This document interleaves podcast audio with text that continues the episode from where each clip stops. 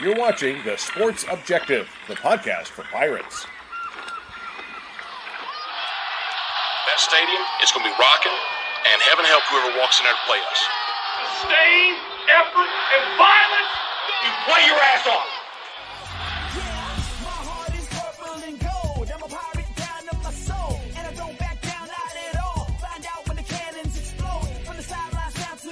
You're watching the Pirate Preview on the Sports Objective. Join us every Tuesday night on YouTube Live as we're joined by beat writers and other media members as we take a look at what lies ahead for the Pirates. Now, here are the guys. Here It is a first down. Pirates.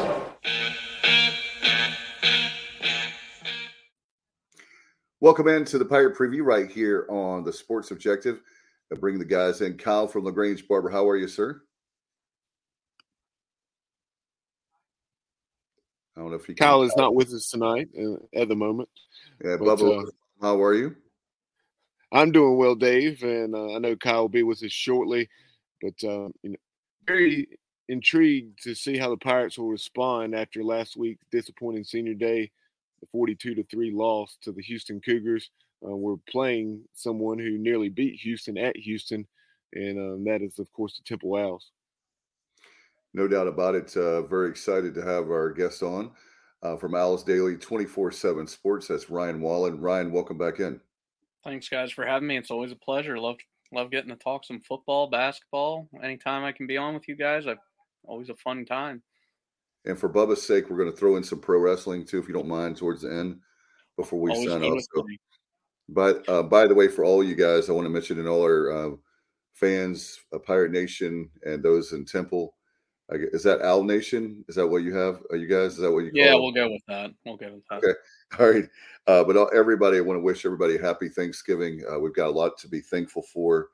Um, also, want to send our prayers out to right up the road for me, two hours away at that Walmart in Chesapeake. All the families uh, lost their loved ones and the people shopping. I just can't imagine that. So, not to start off the show a negative Nelly or Debbie Downer, but uh, we're praying for those folks. And um, that's a whole other show, as they say. We, we're not going to talk about gun violence tonight, but we are uh, I think we would uh, be a big mistake not to mention that and to think about all those families. Uh, Ryan, obviously a big game for both teams, and uh, Temple. Uh, the one thing I've been telling fans is that don't follow the game as close as we all do.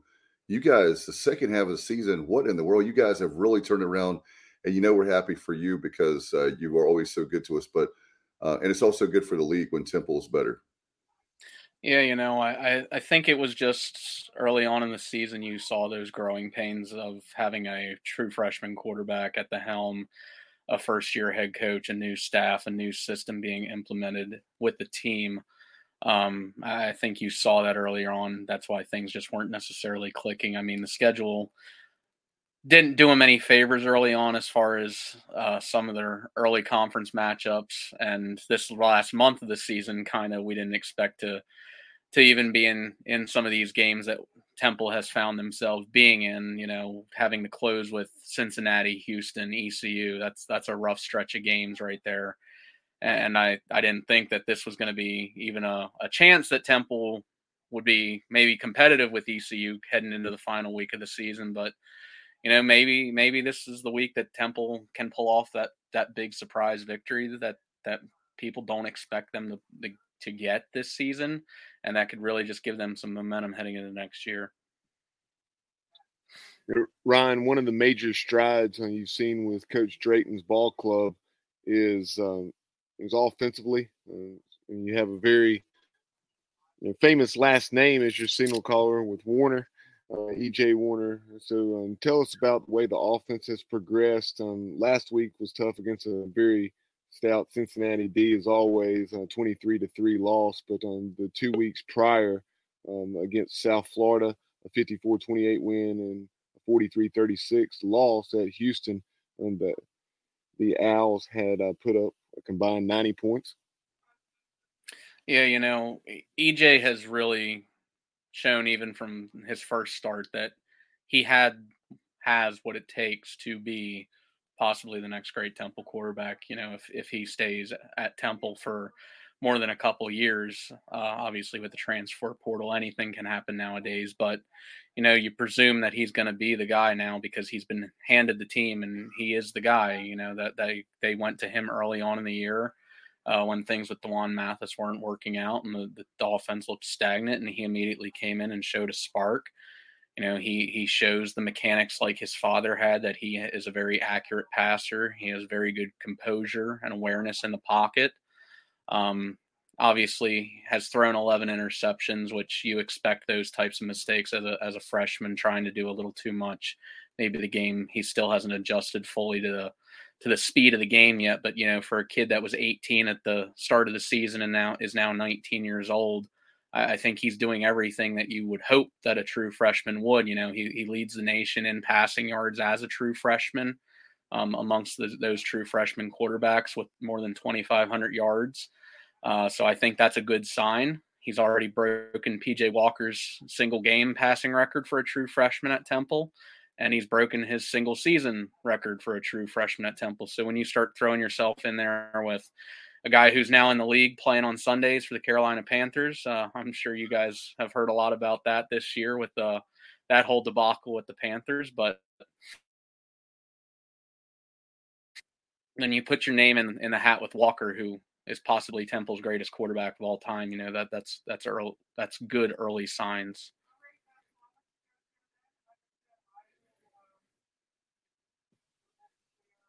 So, um, you know, tell us about some of that skill talent that uh, in the EJ Warner is throwing to.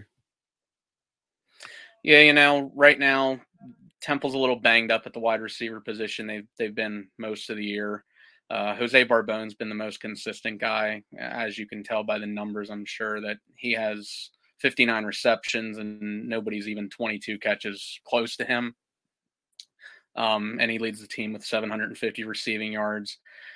Has, has been plagued by drops at some at some points this season, but you know he, he's been the guy that really has built that connection with Warner. Adonicas Sanders has shown flashes at times of being a very solid player, being that deep threat, big target that that Warner likes to air it up to occasionally. But he's been plagued by a knee injury uh, over the last month or so, has caused him to miss a game here and there. Um, not really sure yet if he's going to play this week. I, I would assume that he's probably going to try to give it a go since it is his his last college football game uh, coming up against ECU. So we'll see how that goes. Um, and then Amad Anderson Jr. has been a, another guy who kind of stepped up after losing his job uh, this past off season and has kind of come in and shown that he has the potential to be a playmaker for Temple, even though you know he's had some problems with ball security.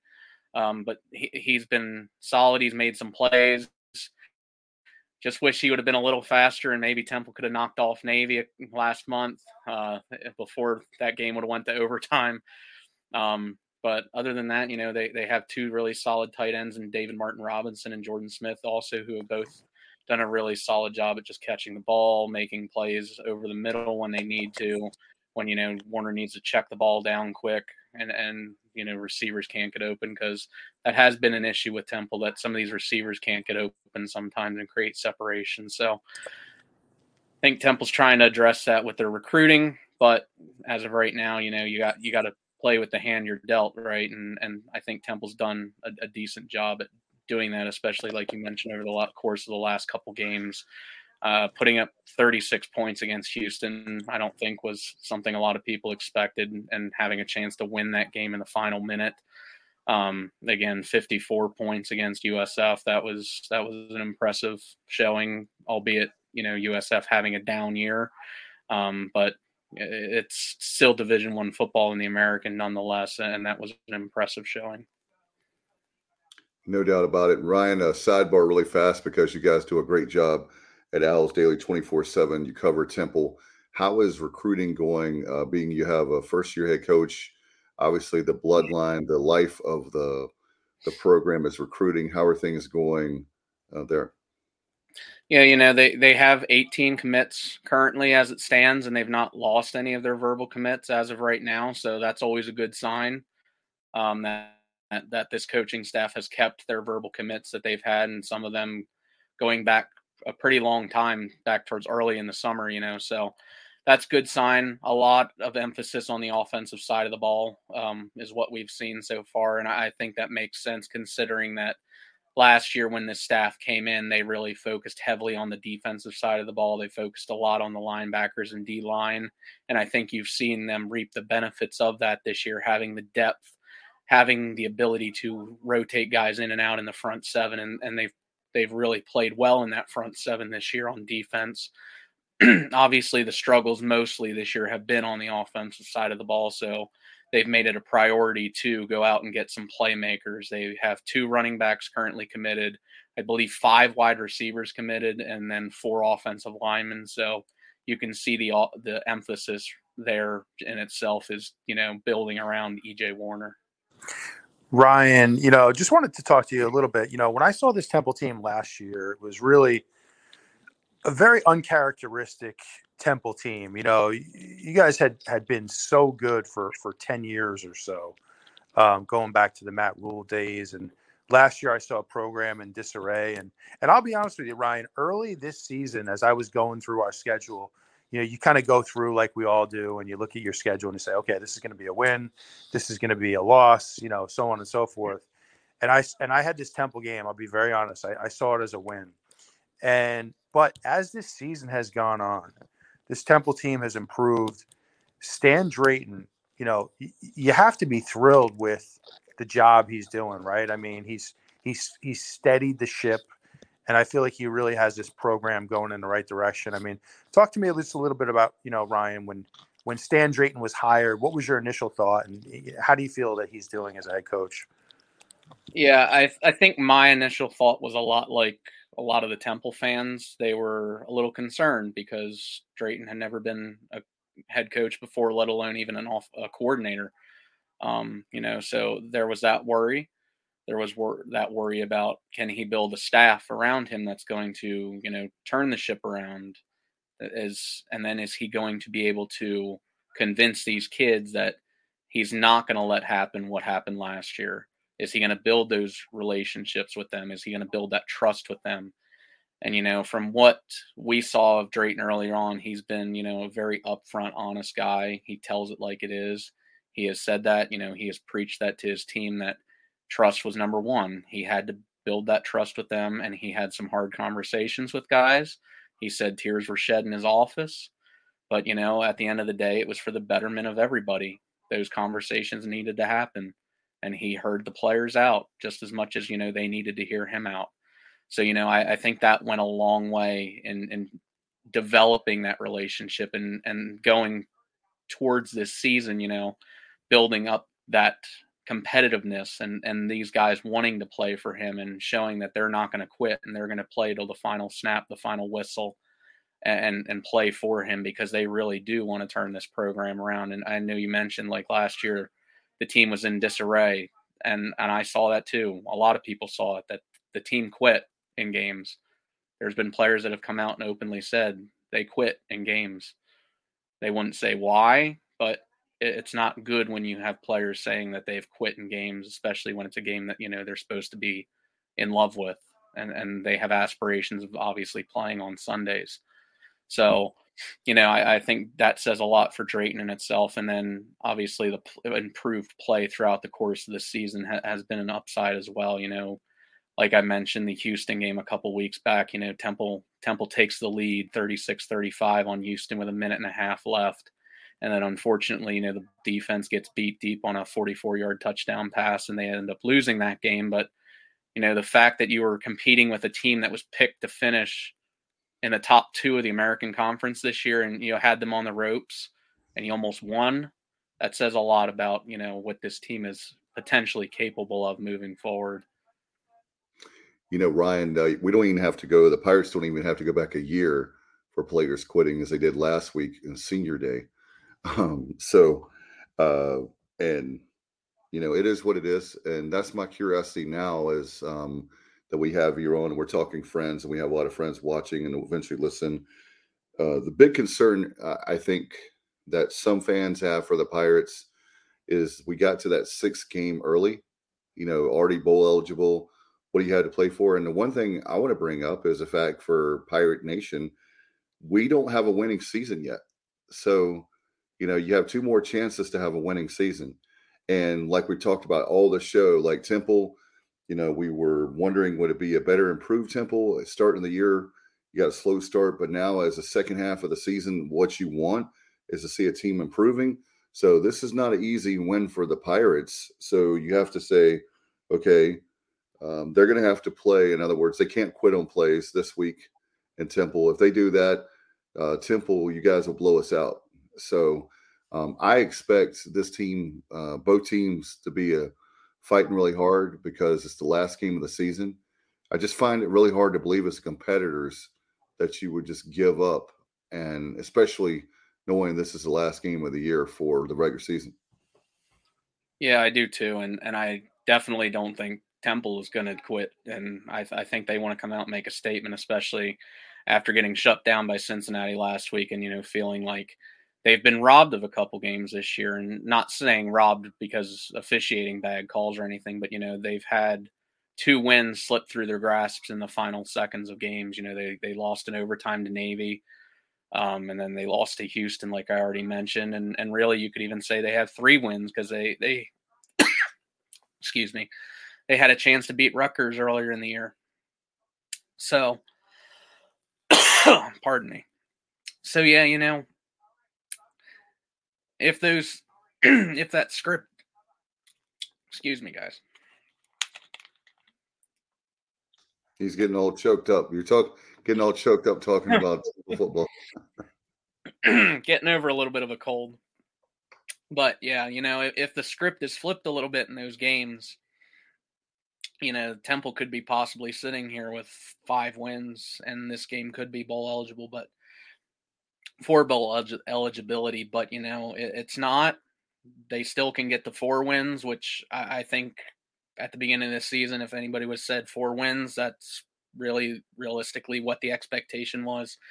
But I told you guys at the beginning of the season when I was last on that I believed that you know, as long as they were competitive in the conference, that was what was going to matter most.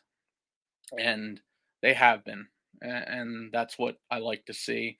And that's what I think a lot of the fans like to see. So, you know, I, I don't think anybody penciled Temple in for being a top, top conference team this year, getting the bowl eligibility, anything like that. But, you know, I, I think they've reached their expectations, if not exceeded them a little bit in terms of the competitiveness aspect in year one.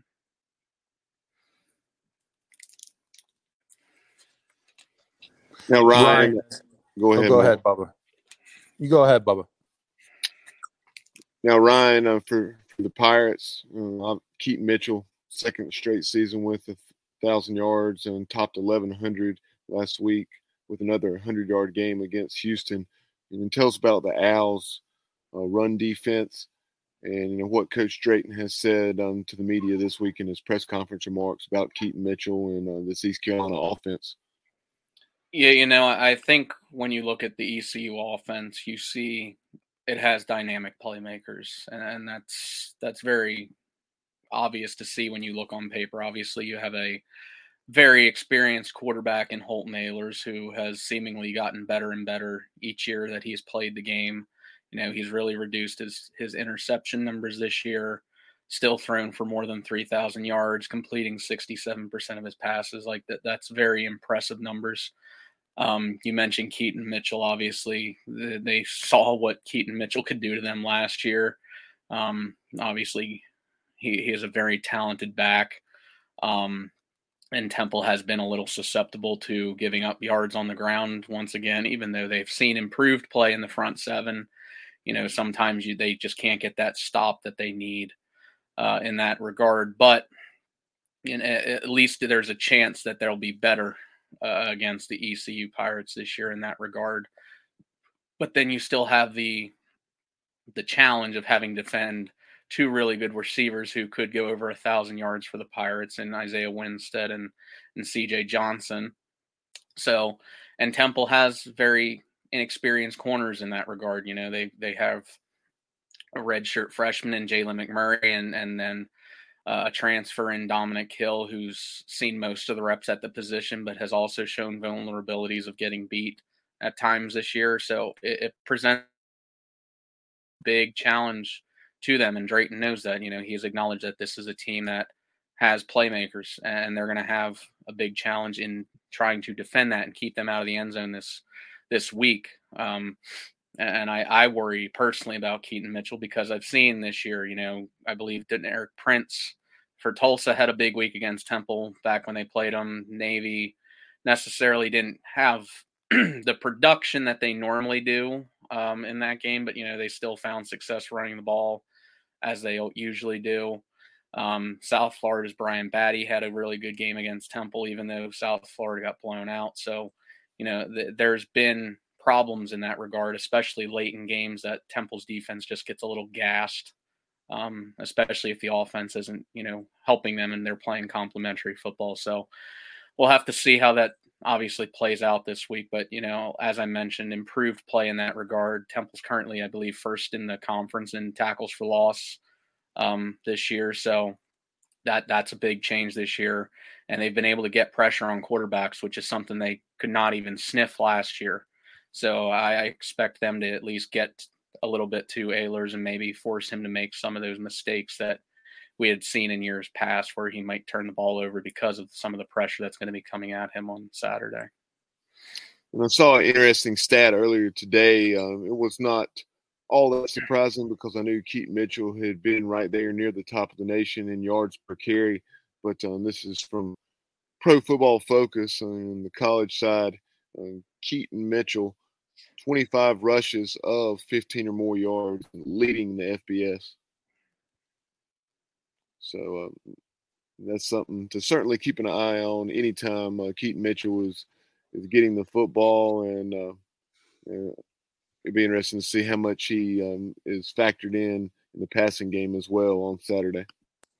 Yeah, guys, and just a quick point on that. I mean, hey, now that it's the last game of the season you know, obviously we are going to a bowl game, but you have several weeks to recover. So, um, if I'm coaching this game, I'm trying to get the ball in Keaton Mitchell's hands as much as possible. Um, 20 plus carries. I want to throw it to him because let's face it, at times he's carried this team this season, and um, I, you know, I'm just going to ride that, you know, ride Keaton um, as far as I can in this game. Yeah, and also uh, even though Rahjai Harris is out for the year, we have a great uh, true freshman Ryan and Marlon Gunn Jr. Uh, to watch out. Those two guys have made a, good to be a true freshman. I think uh, Marlon Gunn is out outdone himself. I mean, his uh, there there was no expectations. I think that people told us how he was in practice, Brian, but you know how that goes when people, oh, this player, they overhype how somebody is in practice until you get in the game, um, how is that going to translate? And I think he's done a nice job. And so I agree with you 1000%, Matt. I think that uh, Keaton Mitchell is like, if you're the other team, you, when you see him with the ball, you like hold your breath because you know he's going to break one and you just pray to God he doesn't break it and take it to the house. An aspect of this matchup that I'm uh, really keeping a close eye on, I, I noticed the last couple games – obviously against Cincinnati, but even that game at Houston that you nearly won, Ryan, um, struggled to run the football. And I know you, perhaps Houston, uh, not having seen the game, didn't give the Owls much reason to run it uh, when EJ Warner's throwing for close to 500 yards. And uh, maybe they were just taking what was there. But uh, tell us about that the ground attack for Temple um, because uh, it seems like potentially the Pirates could make the Owls one dimensional and get some pressure on the young quarterback. Yeah, the Temple run game's been one dimensional all year, um, unfortunately, and and that's something that the fans have had a little bit of a gripe about with Drayton is the fact that you know he was a running backs coach and and the running game just has not found a way to get going other than that USF game which Saydee ran for 265 yards. You know, they haven't had a game where a person has gone for more than 100 yards. I think the high for the rest of the season was 61, I believe, in a game uh, for a player. So, you know that that's that's not ideal. And and it'd be great if you had three or four guys running for 60 yards a game, but that's not been the case. You know, it's been one guy running for maybe 40 and then another guy for 10 and that was about it. And and that reflects, you know, right now that Temple's I think 127th in the nation in rushing offense with just over 85 yards a game on the ground. So imagine taking that uh, outlier away against USF, what that would be. They might be dead last in the nation in rushing offense. So I, I think that's been a bit of a concern. Um, I, I, get that they've been playing with a makeshift offensive line most of the year. Uh, I believe the number right now is they've started nine different offensive line combinations this season in 11 games, and not no back-to-back games has had the same offensive line combination. So that's been a struggle in itself, and and that's why you know I think people are like, well, how how have they even been competitive in certain games given given some of the the analytics of it? Um, but you know, Saydee has taken full control of being the primary back at Temple. I, I think his playmaking ability has shown that, especially after that USF game. Um, he, he's able to catch the ball out of the backfield. You know, he's able to make plays. We've seen him hurdle a couple defenders this year, so he does have that in his arsenal tool, too. He likes to pull that out every so often. But other than that, you know, you you brought in two transfer running backs this offseason from Power Five schools and Darvon Hubbard and Jakari Norwood, and you were hoping that maybe one of those were going to be the, you know, take the reins. They were going to be the next star back at Temple, and and Norwood left the program after a couple games, um, is now in the transfer portal, and and Hubbard's kind of settled in as being the backup now. So, you know, I, I don't think you've got what you wanted in that regard as far as recruiting those guys out of the portal. And uh, going back to what I said, I think that's why they really focused on bringing in two freshmen who possibly could end up playing a decent amount next year uh, behind Saydee Ryan, I uh, I got I had a phone call that knocked me off, so I've missed the first portion of the show. Um, so I don't know what's been discussed and what's not. So I'm just going to make a wide statement, and if it's already been covered, just kind of touch on it and move on. But uh, obviously, Temple's record, three wins, not what you would want, but you guys are way improved over last year. Would you consider, uh, no matter what happens Saturday, despite the record, year one of success? Because I, I think it is. I think you guys are clearly building and will, will be a good team again, probably next year. Yeah, I, I, consider this year a success so far from what we've seen, and, and I touched on this a little bit ago that you know you've seen them be competitive in the conference, and and I mentioned that on the show that I was on on you on with you guys at, at the beginning of the season is that you know you wanted to see Temple be competitive in the conference again and not being blown out in every game and like happened last year and they've done that. You know that there's been games where it's not been good offensive showings, hence Memphis. Uh, Memphis and Cincinnati are the two ones that stick out to me. But other than that, you know they've they've scored double digit points against teams. They've scored multiple times against these teams in the conference. They had a, a Houston team that was picked second in the conference this year on the ropes and in the final minute and a half and could have possibly won that game. They could have beat Navy who obviously just beat US or UCF. Um, so you know they they've had their opportunities, and and I think you're just seeing that this being a young team, they have to just find the way to win now. They just have to put everything together and and get over that next step, and that's what you're going to see hopefully in year two. Yeah, hopefully in year two, not this Saturday. that was supposed to make you laugh there, Ryan. Well, I didn't hear. I, I'm sorry, you cut out. What? I said, hopefully in year two, not this Saturday. Ryan's got a game face on. It's not time for jokes. yeah, but uh, game week mode. It's game week mode. Hey, Matt, Matt, or uh, anyone for that matter. Does anyone have anything else before we shift over and talk about special teams? Yeah, Ryan. Just a quick question as I ask you. I think probably every time you're on the show, uh, something I really would love to see for Temple is that on-campus stadium. Any more talk about that, or is that something we just shouldn't even think about right now? Uh, my my editor conducted an interview with the athletic director at the beginning of the season as well, and as of right now, that hope and dream of an on-campus stadium has been put on the shelf and will not be discussed for a long time, is what we were told. You know, they said, or the athletic director Arthur Johnson had said that you know they play at a premier venue. Uh, the Eagles have been kind to them, even though I don't necessarily agree with that aspect of it. Um, but you know, they they feel that the Linc is where they need to play. That's their best best scenario right now, and that's where they're going to play for the foreseeable future. All right. Well, hey, I don't agree with them on that. Uh, I want you guys to have an on-campus stadium, but uh, hey, it is what it is, right? I don't want. Yeah, to, I, I do too. I want to see them paint the end zones and have the Temple logo at midfield, not the Eagles logo that's faded off from the last Sunday. How how's the room for an on-campus stadium? You guys are kind of in downtown, right? So, what, Oh, is there they- room? when when the on-campus stadium really became a topic when I was at Temple a couple years back, um, they had a proposed location for it, um, which still is sitting fairly empty. It's where the old indoor facility was, and right now is just a little park per se, I guess you could call it. Even though it's not really a park, it's got you know pat couple pathways and benches um, and and it's just a bunch of grass right now. So there is a location for it. Um, like I like I'm sure I've mentioned in the past that I think more the community backlash is what is what has held that up.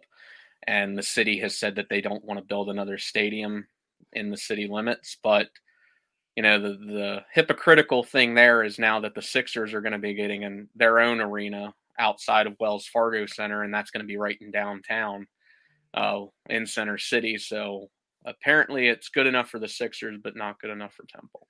I would um I would maybe try to take the approach with the city of Philadelphia, and I guess you could say you could do this with the Linc, but uh, it's a large stadium. You know, if you guys could build like a thirty thousand seat stadium I was thinking. w- with the idea of hosting a bowl game in Philadelphia, Yeah. um, I, I you know maybe sell the city from that aspect, get behind the bowl.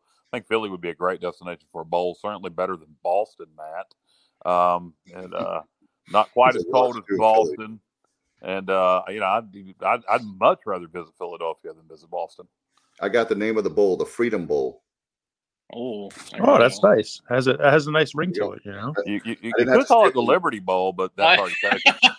I know that's where I, that's where I went, Kyle, in my brain. The very for that, but outside of the Liberty, Yeah, and we like, can't do the Independence Bowl. Can't do the Independence Bowl either. Remember, right. you used to have the Freedom Bowl back in the day In uh, Birmingham. In uh, Wasn't it in Birmingham? uh, yeah, you had the Freedom Bowl out in Southern California, Oh, okay. I think what Yeah. bowl am I thinking of? It was in Birmingham that had a similar the name. uh, All American Bowl. Oh, okay, okay, Yeah. makes sense. But that's So- you're right. You're right, Southern Miss played. Was it Southern Miss played somebody in the All American Bowl one time? Yeah, yes, they did. You're correct. It was in when Favre was there, but uh, You can you- we, we, we could we could go with the uh the uh the the cheesesteak bowl, you know, something like that. you know, Geno's or uh, what's that? What's the one everybody compares Geno's and who else? Pats Uh, and Geno's. Pats. Pats and Geno's. Yeah, you could have the Pats and Geno's cheesesteak bowl. There you go. Well, yeah, I tell you what, the uh, Kyle read my mind. Uh, we're on the same wavelength this Thanksgiving. We're getting along, but the thirty thousand seat stadium. You look at that with a. I mean, Philly has great fans. I think the one problem I would say is that that I would tell the city is give all the colleges and universities love because you guys have great fans in Hmm. Philly. It's a great sports town. It's just leaned way too much towards the pro teams. I'm not mm-hmm. anti-pro teams, but that's one thing I would say because uh. you guys, you guys, mm-hmm. um, you guys in USF need a a, a on campus stadium badly. Ryan, what kind of stadium does Nova have? What was that? You cut out. What kind, well, I keep cutting out tonight. What kind of stadium does Nova have? Villanova is well, they're 17 miles outside the city, so Okay. they don't they don't they're not in city limits. Um, but they're they have a very small, you know, I think couple thousand seat stadium out on. Yeah, I'm just trying to be creative. I, I don't, you know, I'm wondering if if, Phil, if if Temple and Villanova could share a stadium. I don't, I don't, you know. well, and and there's there's been talk that Penn would be the better comparison because yeah, Penn okay. has their stadium is in the city, and and Temple actually used to play there back in the day. Um, at Franklin Field, and you know, there's been mention that maybe that could happen, but I don't think that Temple wants to play on another college's campus. Um, I've heard rumors that you know there was possible talk at one point of Temple sharing a stadium with the Philadelphia Union soccer team. Okay. Um, that that went by the wayside. Again, the city did not want to invest in putting a stadium again in city limits. So the Union are stuck down in Chester, in Chester County, and Temple is stuck at the Linc. You know, I like that idea right there. That's something I would That's still a good pursue. Um, is to share it with the MLS team because uh, uh, you're going to have a smaller stadium. You could get them in the city limits, which would help with with attendance for the MLS team. That that's something that if I was if I was the uh, the, the the the MLS team in Philly and Temple, I would be pushing for that together hard. Yeah, and and guys, just so you you know, you mentioned Franklin Stadium, right, Ryan, the home of Penn. Yeah, Franklin great Field, movie, great great scene of a great movie was shot in that stadium. Uh, if you guys know where I'm going with this, the movie Unbreakable with Bruce Willis, there was a scene. Correct me if I'm wrong here, Ryan. Right where he's the security guard in Franklin Stadium. Yeah, I didn't realize that. Wow. and it, it it is a it's a beautiful stadium, much like the rest of Penn's campus, because you know that sixty thousand dollar tuition's got to pay for pay for all that stuff. But you know, uh, beautiful brick facade on the outside, you know, and, and it's a pretty decent sized stadium. I, I don't I don't know this exact number, but I imagine it definitely holds more than thirty thousand people. Um, and and Penn's, you know, a pretty solid team in their own right at, at the FCS level. Yeah, Ryan, you can send your kid to a to Penn or a Bruce Springsteen concert. You pick, you get to pick. Which is, or maybe maybe Taylor Swift would be more for the younger crowd, but uh, crazy stuff uh, for sure going on there. Are we talking about Ticketmaster now? Yeah, I was just saying that Penn. He was talking about sixty thousand a year. I said you have a choice of taking your kid kid your kid to go to Penn or to go to a Taylor Uh, concert concert tickets are outrageous, man. The secondary market and scalpers have got to be stopped. Yeah, And then what I would advise people to do, if you really the simple answer is stopping that, and then we'll get back on sports. Quit buying tickets off the secondary market, you assholes. Let them sit there with- with those twenty thousand dollars worth of tickets they bought and eat them one time, and that crap will stop. that's true. If they would if they would ban it, they just need to ban it for like a month or two. And all these people that gathered up all the tickets, they'll have to sell them for like five bucks, ten bucks. I won't feel sorry for you. You can call me Grinch. You can Uh, call man, me. look, when I was, I'm trying to get tickets to see Tyler Childers. Tyler Childers. Do you even know who that is, Ryan? Tyler Childers. No, I do not. Exactly. Country. So he's an Appalachian country artist, and he uh, he's going to be in Raleigh. Sold out. The secondary tickets for Tyler Childers are going for four hundred to eight hundred dollars. I'm like, kiss Oh, my my ass. oh my Wow. goodness.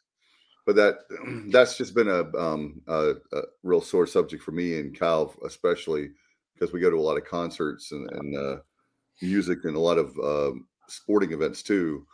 Man, you can forget about getting any cheap tickets. it's there. gotten ridiculous, and it's it's really uh, been in the last six months that it has gotten so bad. I, I don't understand it.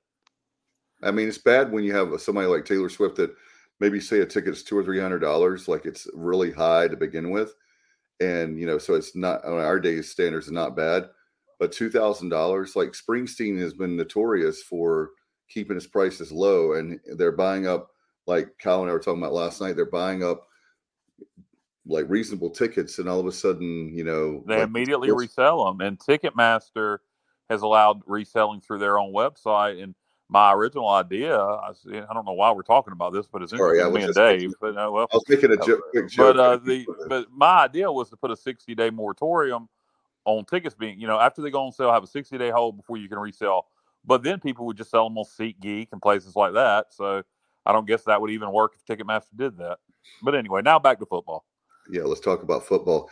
Uh, how are the? I I assume obviously with the tickets for um, the Lincoln uh, Lincoln pretty reasonable there. Like, was it five ten dollars for the tickets? I mean, what can you get Yeah. the tickets? for People that are coming up there to see the game. Ryan, do you know, a fan?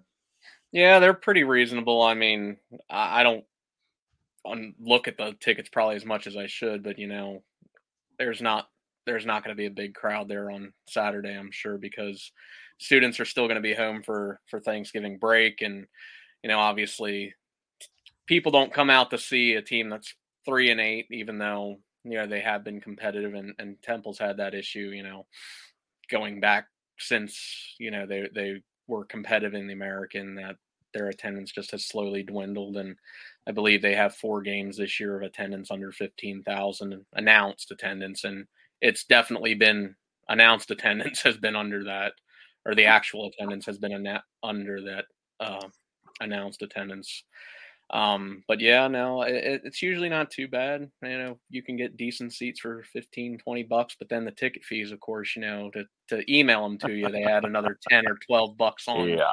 That's where it kills you. So I'm sure you could still find reasonable seats in the Linc for probably about 25 bucks. Uh, Ryan, gotta... if I hop on a train, if I hop on a train from Connecticut and get down there, can you hook me up in a suite? I don't know the right people for that. Matt, you might be able to get a media pass. The suites aren't very Invisalign, Yeah, Invisalign has a suite there. I think that's what it was. That's where Matt works, Invisalign. So, well, hey, Matt, man, it's gonna it's gonna be what fifty three on Saturday. You don't you don't need a suite. You can be out. Hey, if you were able to go to that twenty fourteen game, this will this, this Bubba, will this Bubba, will be. Bubba, Matt oh. had to have a suite in Greenville when we played Memphis. I mean, Matt's just big time. He he he he, he, he likes a suite. He likes to be cushy. He likes to be pampered. Uh, you know, what's wrong with that? That's true. He did go to a basketball game at the Smith Center in the in, in Chapel Hill. Exactly. Yeah, cheese and wine. Wow. Wow. I feel the love. It's getting. Speaking of the temperature, it's getting really cold right now. On see show. what I have to deal with here, Ryan. You see what I yeah. have to deal with. I see. I see. That was that was off the top rope right there, man. Yeah. Ryan, I got I got a question for you, and I might have asked you this last time you were on. I don't remember but I think I know the answer with before I even answer the question um, or ask the question. Um, with with the American, with the changing conference members, with Charlotte, UTSA, Rice, et cetera, coming in, has there been a bunch of push from the Temple fan base to go back to the A10 and take football independent? That's funny. Wow.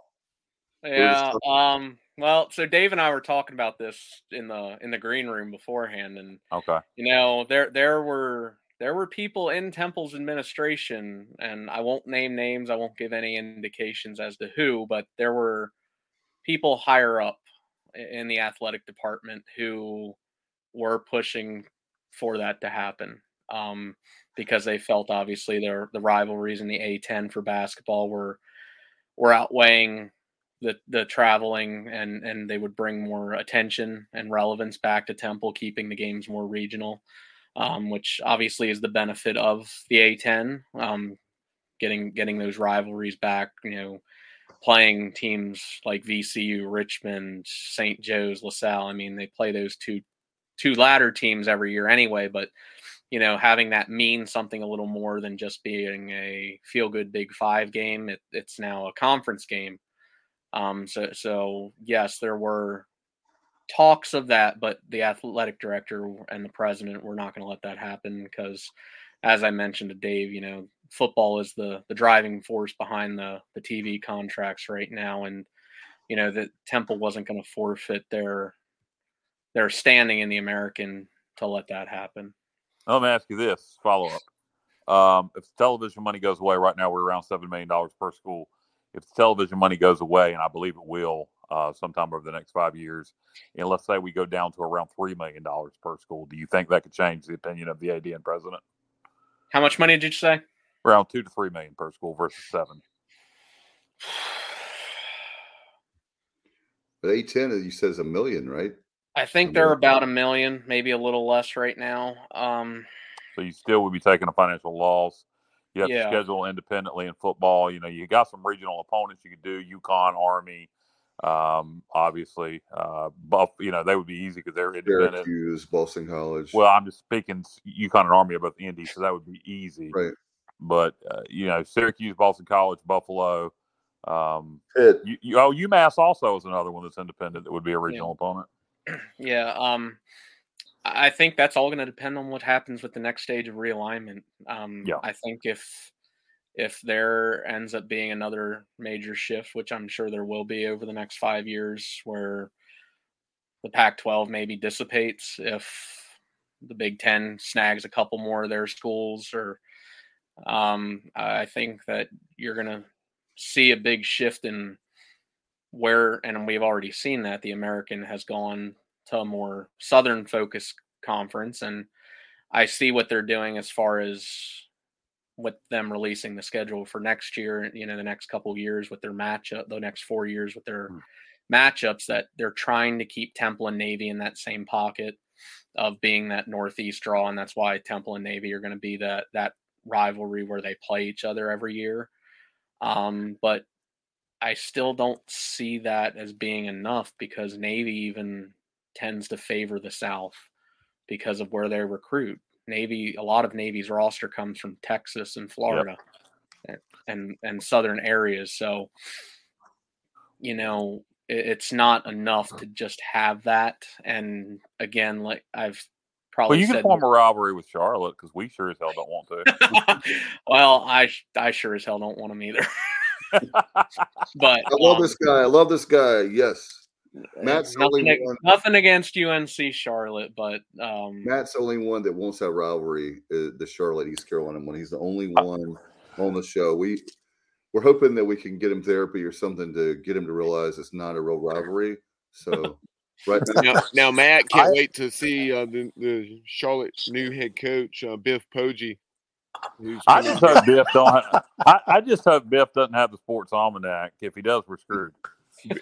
Biff's, You if you don't get that joke, um, I'm not going to explain it to you. yeah.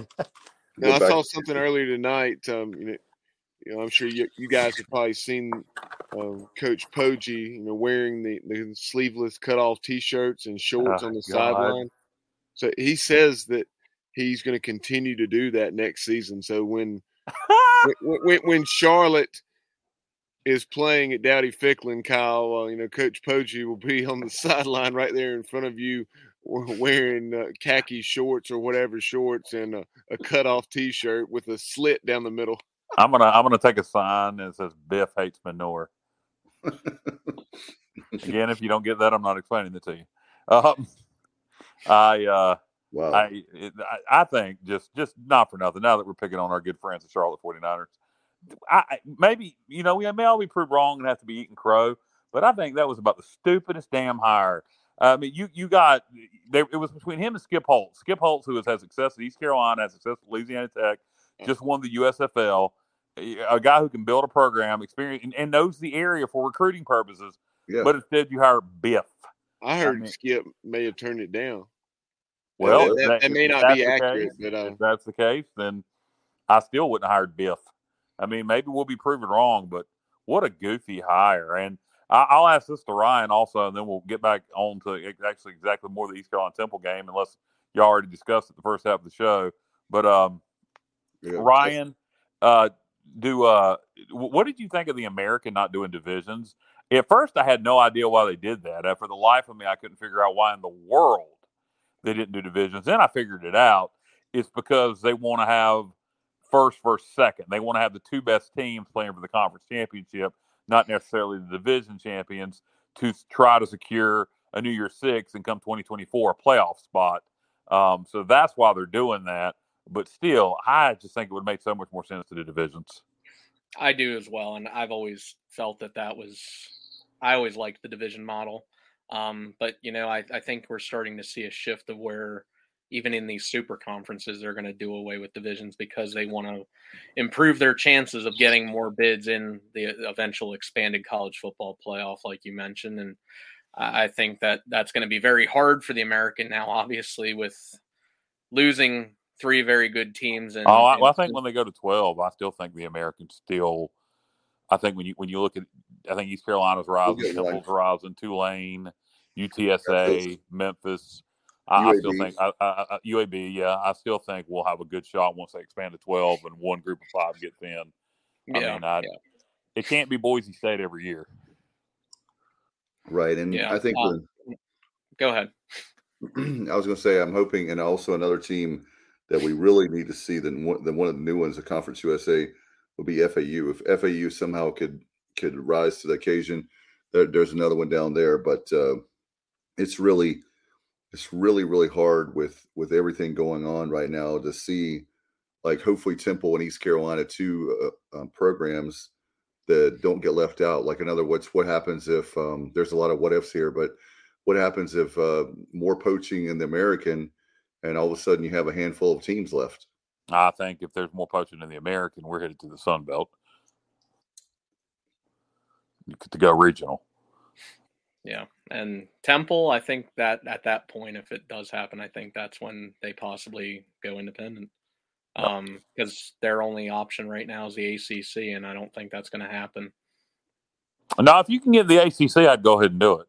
Oh yeah, yeah, but I, I just don't think that's going to happen unless you know maybe some ACC schools start getting poached as well. Yeah, yeah, that would be our dream too. Um, but you know, obviously, if of Miami or of Florida State or Clemson or any of those schools get poached, Duke and UNC, one of those schools get poached. I think then yeah. yeah, Temple has a Temple has a path to the to the ACC, but I don't see that happening uh, anytime soon, at least.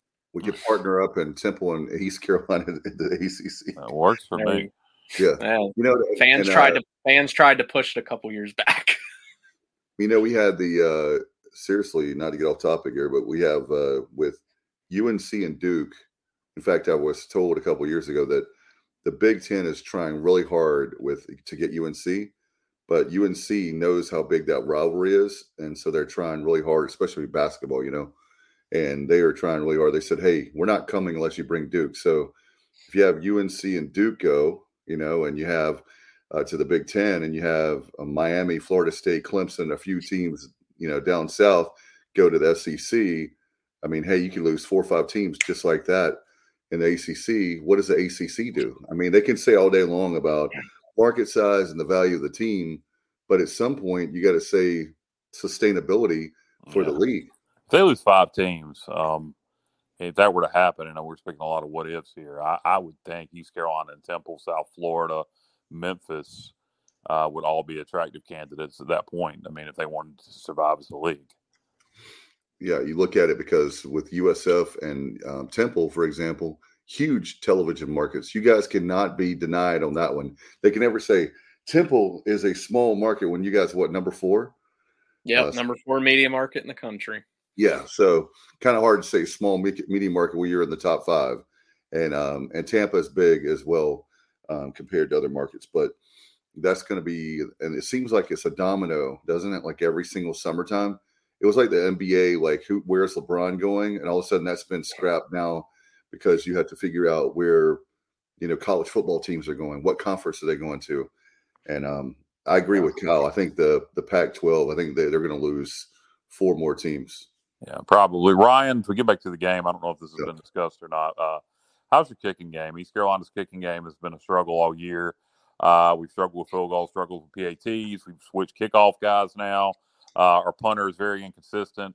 Um, uh, that's one, you know, one avenue where we have been very inconsistent. How how was your special teams overall? Um, you know, at the beginning of the year, the kicking game in itself, as far as place kicking, was not very good.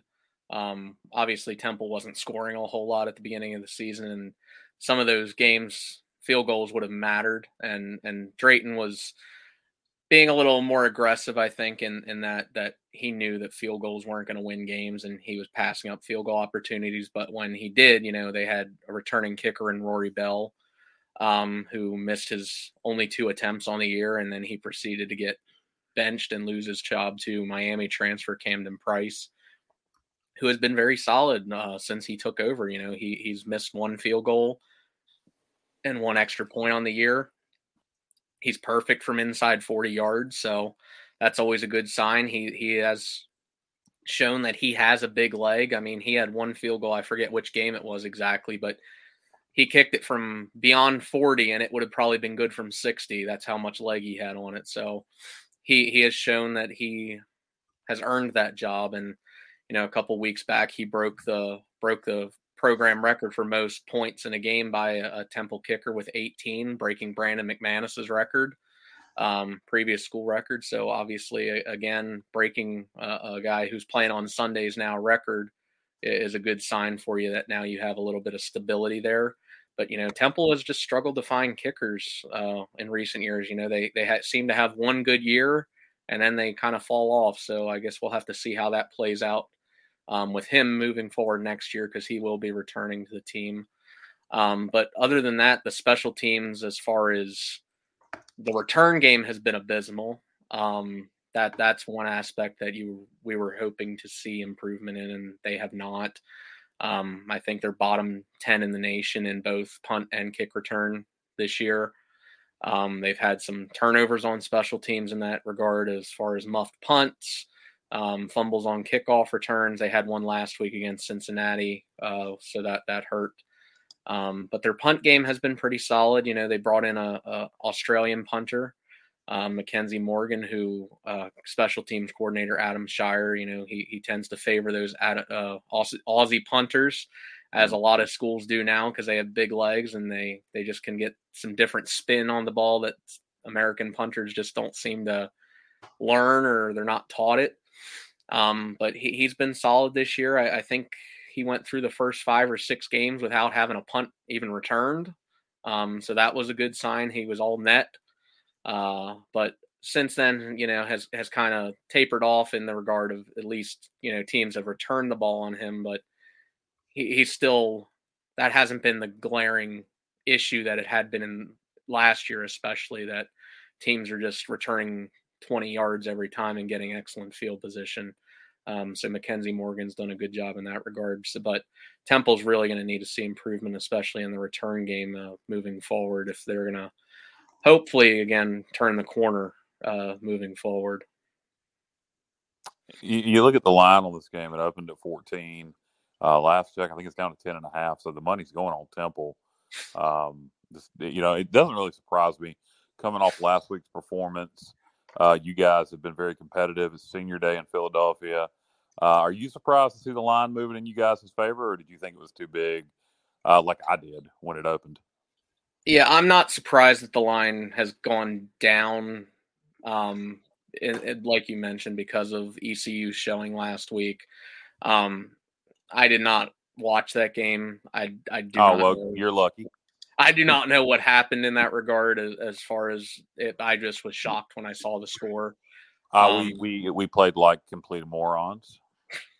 Stop. We stopped playing. We stopped trying on plays and yeah, there was a lot. Of, uh, without giving too much inside info, there was there was some underlying issues going into that game that was not football related that uh, cost us that football game yeah, I, I was just shocked when I saw the score. I, I, was thinking, oh wow, that's a team that Temple just took to the wire, and they just handed ECU a, a, a bad bad loss, you know, a beatdown loss, and you know the way Temple's been playing, I'm not surprised that the money line has gone in favor of them. But you know, I, I don't. I, I think Temple's going to be competitive in this game. Um, I don't think it's going to be an easy game for ECU, but I, I don't. I think ECU will probably cover that 10 point spread. I hope you're right. Uh, I, I personally don't think we cover. I think we win, but I don't think we cover. I think it's going to be a touchdown or less game. But I hope you're right. I hope we cover the 10. I, I could see this game being, you know, like a 34 21 type game. You know, I, I, am in that area. Um, you know, I think Temple's going to give up some plays. Uh, we already talked about Keaton Mitchell and his ability and the receivers that they have, and obviously Holton Ahlers being being the veteran quarterback that he is. But I think Temple's going to give up plays. They've given up plays all year. Um, they've shown that they're going to do that even even in their sometimes best defensive games. They give up plays, especially. Well, you guys are very aggressive, right? You blitz a lot. They are, yeah. They Stan Drake has not. He has shown that he is not afraid to, you know, pull out a pull out a fourth down. You know, go for it on your own side of the field early in the game, and even if you're down only one score, and he he trusts his defense, and he's he's lived by that all year. And uh, like I said, going back to that honesty and trust factor, I mean, he really trusts these players, and I think that says a lot for the players that they they see that their head coach trusts him and trusts them, and and he's willing to do that for them, so they're willing to play better for him. Yeah. And Bubba, I know that uh, Johnny Robertson Jr. had a question. Yeah, and Jr. chimed in on Facebook several minutes ago now, but uh, he was he was asking about Quincy Patterson. He said, "What happened to Quincy?"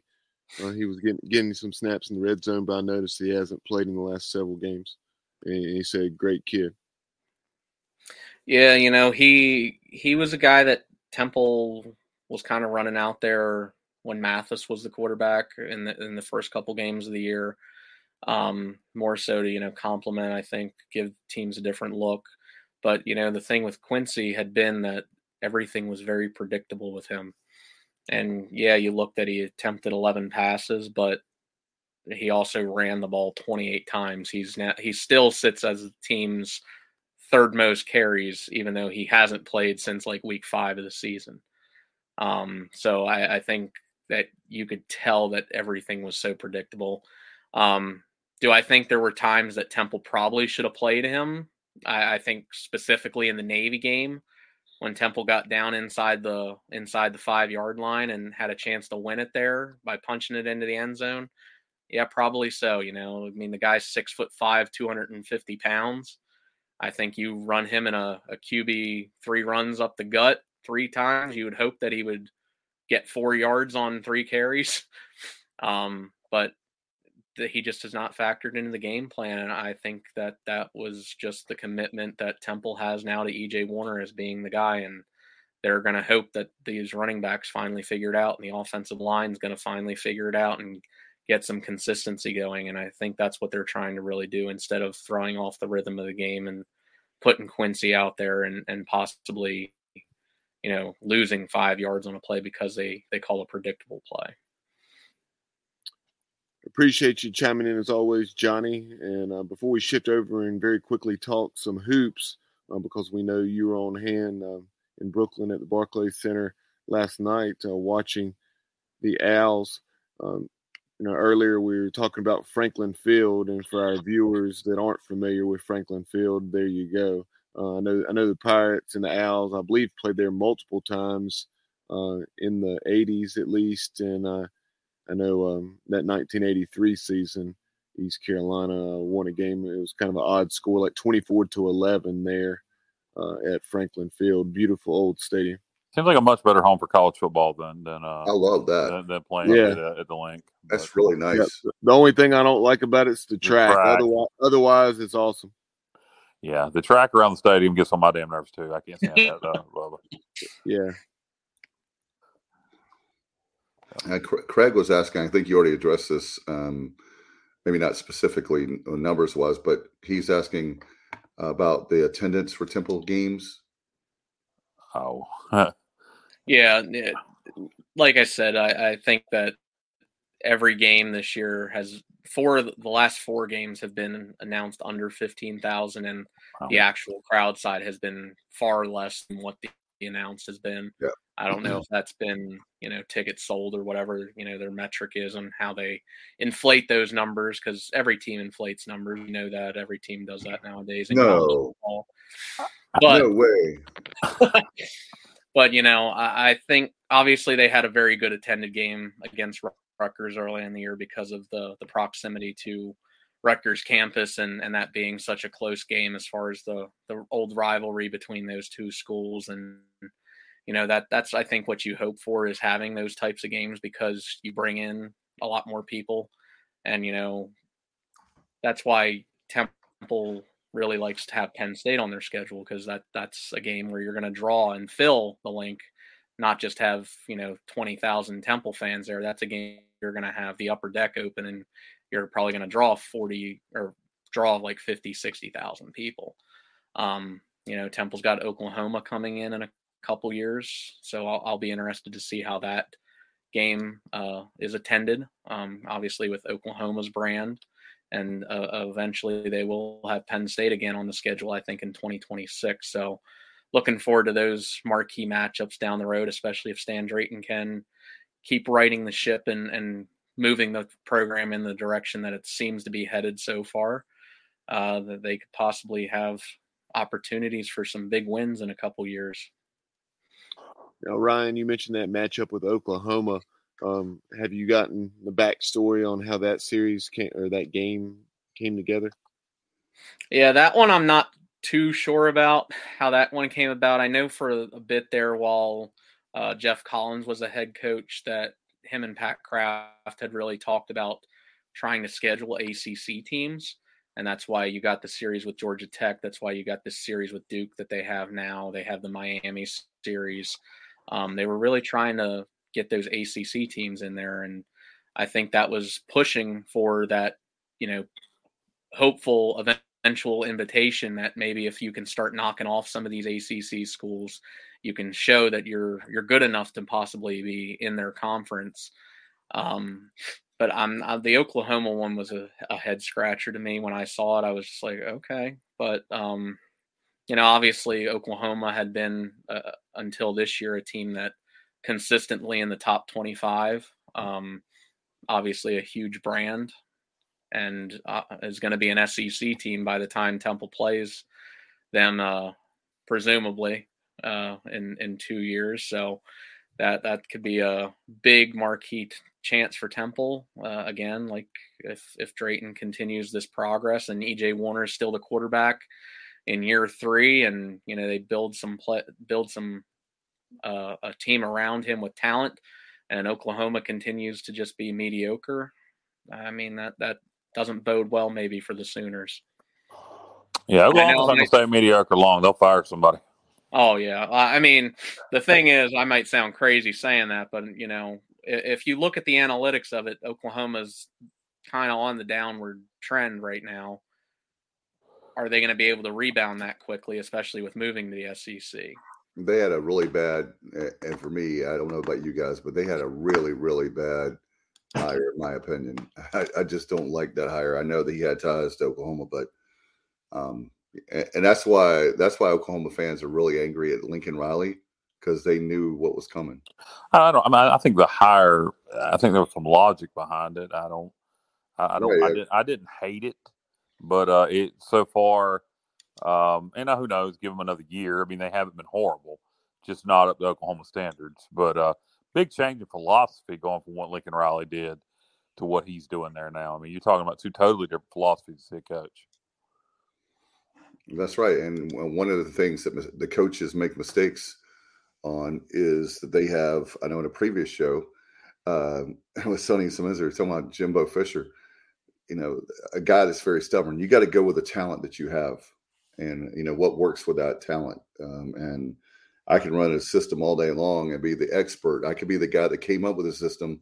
But if you don't have the players to match that system, um, then that that's a huge problem. And I, I, think that's what Kyle hits a great makes a great point there. I think that Oklahoma um, is in shambles right now for their standards because you got a guy that instead of running what Lincoln did, you're doing that. You're running something else that is going to take a long time to to get your players in. And Oklahoma will not be patient to let a guy four or five years uh, do this. You know, I mean that's big, big money football with Oklahoma, to say the least. Hey Ryan, shifting over to talk about hoops um, very quickly. Uh, as I mentioned, you were there last night uh, as Temple fell to, to Richmond in the Vivid Seats Empire Classic at the Barclays Center, 61 to 49. Um, opened the season with an overtime loss to Wagner, but then you bounced back with, with a huge win over number 16 Villanova 68-64 also had a close call in an overtime loss to Vandy and then you had a win over Big Ten foe Rutgers. Yeah, you know, I, I, think the biggest thing right now with the hoops team is they've just been really inconsistent um, scoring the ball. They've been really inconsistent on defense, and they've been very consistent at turning the ball over. And those things are not recipes for success and you know, not to knock Wagner, um, you know, they're they're one of the better teams in the NEC, but you know that's a game that Temple on paper should have won by double digits.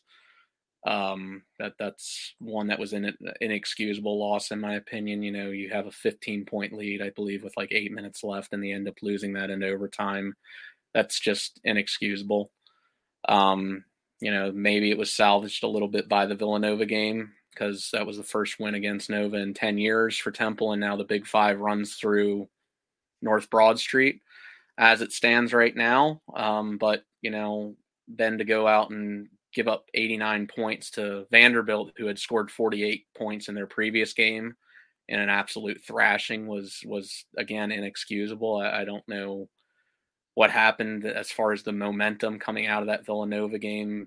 If if things just were, you know, the players' heads got too big, if they thought that they were overlooking Vanderbilt, I'm not sure what happened there, but they bounced back, like you mentioned, with a win against Rutgers, even though that was a sloppy game in which Temple had 20 turnovers.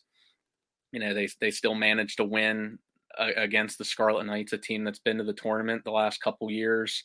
Uh, I believe they're 34 in net rankings right now. So, you know that that's another quad one win as it stands. So you presumably already have two quad one wins on the year. Um, but then to follow that up and and lose a heartbreaker to St. John's at the first game of that Empire Classic on Monday night, which you know we we were talking about in the green room how how frustrating that game was. You know, Temple commits 21 turnovers in that game, but still had a chance. They took the lead with by two with a minute and a half left, and then they gave up an 8-0 run to close the game, um, including you know an and one layup uh, for for the Red Storm to take the lead back, and then same exact play happens coming down the court the next time, and they give up another layup, and that pretty much sealed it at that point for for St. John's to secure the victory. And then last night was just a brutal, brutal, brutal first half for Temple. You know, they again came out, had an early lead. Think they were up nine points, and then they they proceed to have a a stretch of eight minutes where they commit 11 turnovers, including eight straight turnovers on eight straight possessions. Um, that's just not what Temple basketball has ever been built on. And and as Aaron McKie said, you know that, that you're not going to win a lot of games when you're shooting yourself in the foot like that uh, on a nightly basis, and, and that's so far as what it been. You know, three the last three games, 58 turnovers. That's that's not going to win you a lot of games, and they just have to do some soul searching now as far as what their offense is going to be. I mean, you have you have guys that are capable of scoring. You have NBA draft prospecting Khalif Battle, who who showed last night just how capable he is. You know, I think he made six of 11 threes finished with 26 points. Clearly looked like the best player out on the court, but you know nobody else really helped him. You have Damian Dunn, who obviously a Kinston native, um, who at one point through I think three games was leading the nation in scoring with 29 points per game, including a 38 performance against mm. Vanderbilt.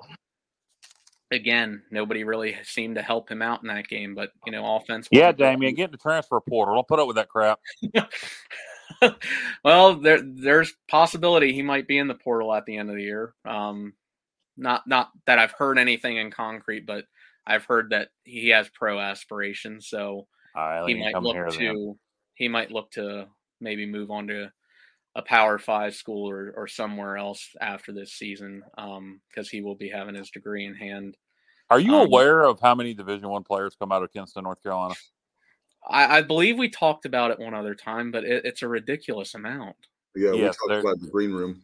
They did a documentary on it on PBS uh, locally on UNC TV once. It's the amount of the amount of Division One players, let alone NBA players. I couldn't give you a number, but it's astounding. I live right outside of Kinston, and um, it is it is so. Do what?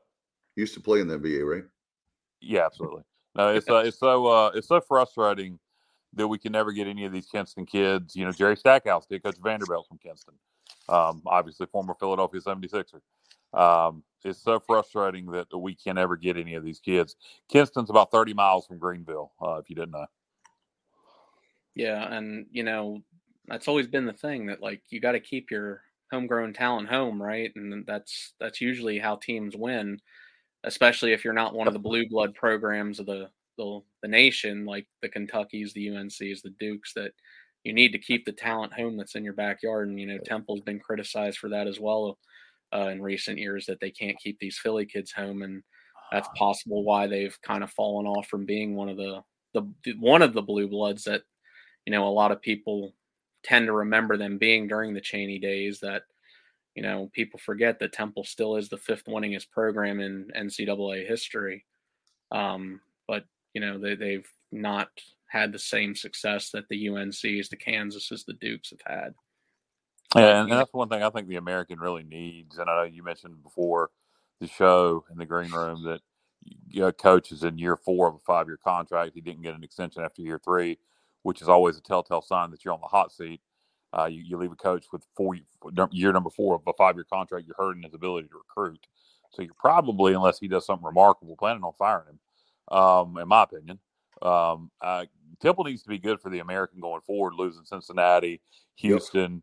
Etc. Well, Temple needs to, along with Memphis and, and, and Wichita, um, you know, they, they need to all three be good in basketball. So this team can, this team, so this league can continue to be a multi-bid league, which I think the league's, you know, eh, been disappointing at times in the amount of teams that have gotten into the tournament. Um, I really, I, I, you look at it and you think immediately, well, the amount of teams the, the Americans going to get in is going to go down. But I think it's been so disappointing with with the amount of teams we've gotten in recent years that if, if Temple steps up, if Wichita gets back to where they were, if Memphis steps it back up, we could still end up being about a two or three bid league every year, like we have been when we should have been being a four or five bid league. I completely agree with you, and you know, you you've seen or we've heard rumors, obviously, of the NCAA tournament expanding. So you know, who knows what those numbers are going to look like if that happens, and yeah. you know, possibly then you you are still a two three bid league even in the expanded. Um, it's obviously not going to be as high quality of basketball, um, but I, I, think that's like you said. Temple needs to step up. Memphis needs to step up. The teams that are staying in the league need to be the ones that step up to make the league continue to be good. And they're going to point to that and be like, okay, so it wasn't just Houston, Cincy, and UCF carrying the league all those years. It, it was these other schools contributing to the competitiveness in the league. And I think you hit the nail on the head as far as that. There's been times that the Americans gotten snubbed in favor of the, you know, the the bigger leagues or the more premier basketball leagues. And I can guarantee you some of the American teams, if they would have gotten in the tournament, would have been competitive or more competitive than, you know, like the ninth best team out of the Big East getting in the tournament, or the the ninth best team out of the ACC getting in the tournament. Doesn't the whole ACC get in automatically? Yeah, pretty much. I mean, uh, yeah. Syracuse though, like they can finish ninth and they'll make a run to the Sweet 16 somehow. So, uh, yeah, I mean, I can't knock them for for putting Syracuse in most years because of that simple fact. But you know, Virginia Tech, if they're the ninth best team in the ACC, I don't think necessarily that they should get in the tournament. No, and that that's the thing with the you're looking at least three, four bids that we should get every single year. And um, no, well, not every year, but I'm saying that yeah. we have yeah. I, I, think there's a chance for the league, David. I don't mean to cut you off. I, I still think, you know, you, you mentioned Temple, we mentioned Wichita, we mentioned Memphis. SMU's been good at times. Tulsa has a good program historically. Um, and, and, then UAB's coming in. A lot of people don't realize how good yes. UAB you know, UAB was a basketball school for years and years and years before at Bartow Arena, before they started uh, before they started playing football, and um, so uh, you know, UAB loves they used to love their rivalry with Memphis, so now they get to play Memphis again. Uh, it'll be interesting to see. Um, UAB, I think, could really step it up. It, it, not so much in football, and their football program's okay, but I think in basketball, going getting to play Memphis again and, and getting to play Temple and Wichita, I think UAB could really become a good basketball program. And then not they're not a bad basketball program now, but I mean take it to the next level. Right. No, no doubt. Before we let you go, uh, want to talk uh, some wrestling. Just get your thoughts. Are you watching wrestling? Do you? I know how much you love the AEW, like Kyle. So, no, I was actually at Extreme Rules uh, when it was in Philly uh, back you know, when when that was a thing a couple June? months back. Yeah, what was that? Two months ago now. Month yeah, and a half while, yeah. Yeah, so I, I, did get to see the return of Bray Wyatt, which obviously was very exciting. I love what they're doing with with Bray Wyatt right now in the WWE. I love the character because I still can't figure out what what we're going to actually see. I think he's going to feud with himself. You think he's just going to be himself? I think he's going to feud with himself. You think he's going to feud with himself? Yeah, that's what it looks like to me. I, I, don't know where they're going with it. I, I, don't. I honestly don't know. I do love Bray Wyatt. I, yeah, I love his lineage. You know, uh, son of Mike Rotunda, nephew of Barry Windham, grandson of Blackjack Mulligan. Um, it's, yeah. it's interesting that he forged his own path, does not rely on any of the lineage. You know, there's rumors they're going to bring in Bo Dallas, his, his real life brother, uh, Oh, to wow. play to play his brother uh, as as the new Wyatt family, which I think would be cool if they do that because they are actually brothers. Um, so uh, no, the Bray Wyatt character is one that's very interesting. Love his promos. Um, you know, he's got that cool, you know, Southern drawl. I, I, I, my favorite version of Bray Wyatt was the original cult leader from the swamps. That was my favorite version. I was really partial to the Fiend. I, just Oh, I- I didn't- God. I didn't like the I didn't like the Firefly Funhouse stuff necessarily. It was good for a laugh every now and then, but I, I liked the Fiend persona. I, I liked that, you know, because I, I saw a lot of correlation to the Undertaker, who was my favorite growing up. But WWE just booked him horribly It was um, ridiculous. It was in that regard. You know that that whole the whole Alexa- Hell in Cell match with Seth Rollins Yeah. that they just called off was was terrible. And then the whole Randy Orton feud there. Well, they burned him alive, basically. Yeah, burned him alive, and the whole the whole ro- result at WrestleMania there when the last match we saw the Fiend was terrible result when Alexa turned on him. I was just confused by that whole whole issue, but you know that's that's why Vince is now sitting on the couch at home in addition to some other questionable behavior questionable behaviors on his part. Yeah, Yeah, with, I, I uh, love Alexa. I love Alexa Bliss. Uh, not so much in a wrestling ring. I'd love her somewhere else. Um, but I uh, I'd like to pull a Vince McMahon on her. Um, I uh, Well, I uh, you know, but I did not like that character. Uh, I'm glad she's done with that. Uh, but you, you, you like the fiend. I love the cult leader from the swamp. There was a little bit of um, there was a little bit of. Uh, have you ever seen the movie Cape Fear? yeah. No. okay, go watch Cape Fear. Um, the, not not the version from the '60s, but the version that came out around '89, '90. Yeah. Um, with uh, who played in that? Uh, Matt, Dave. What do you That's don't? Nick Nolte and Robert De Niro. Nick Nolte, Robert De Niro. Niro, and one of my favorite actresses, a very young Juliette Lewis. Woo! Um, trashy hot Juliette Lewis. Um, go go watch that movie and think about the Bray Wyatt cult leader swamp guy character eh, while you're watching that movie. While you're watching Nick Nolte, and uh, and it's, it's you, you'll you'll pick up the correlation. I will do that. Yeah, I, I, I mean, I love what they're doing with him right now. Um, I, I love the, obviously the what the what they're doing with the bloodline because you know I don't see anybody on the roster that's going to beat Reigns. I mean, obviously the speculation is Cody Rhodes is going to be the guy that at least takes one of the titles, not both of them. I think because it seems like there's been there's been talk that they want to split the titles again because USA is tired of not having a world title on their network. Um, but I I like How What- do you do that? How do you book? I just How- love what Roman's doing right now. He's Yeah. he's improved on the mic tremendously from you know his early days, and Seth Rollins is obviously still a top guy in the company. I love what the Brawling Brutes are doing right now. terrible name. I, I love what you know Imperium's doing. I love Gunther, uh, former Walter. I wish they would kept his name as Walter, but Walter, Walter. You say it with a V in German. yeah, Um, Walter, uh, the Austrian. Yeah, that, I, uh, I, I, I, Gunther's great. Gunther, uh, I think uh, from NXT, I think it's time to bring up um, Steiner Kid, uh, uh, Mhm. oh, Braun yeah. Breakker. Bron Breakker. Change his name to Braun Steiner and uh, put him on the main roster. I, you talk about somebody who could be a contender for Roman Reigns down the road. I think if you bring Braun in and, and change his name to Braun Steiner, I think with his physicality, uh, maybe Yeah. a year from now, I think him and Roman Reigns could have some good matches. Um, I know how you split the titles. You mentioned splitting the titles, and I wish they would do the same, but I don't know how you book that. Um, how do you book to split the titles? Uh, do, do you do a three way match? You know, I, I I- with I don't know how you book that. What in what way does Roman want to defend one of the titles but not the other? I think they've put themselves in a.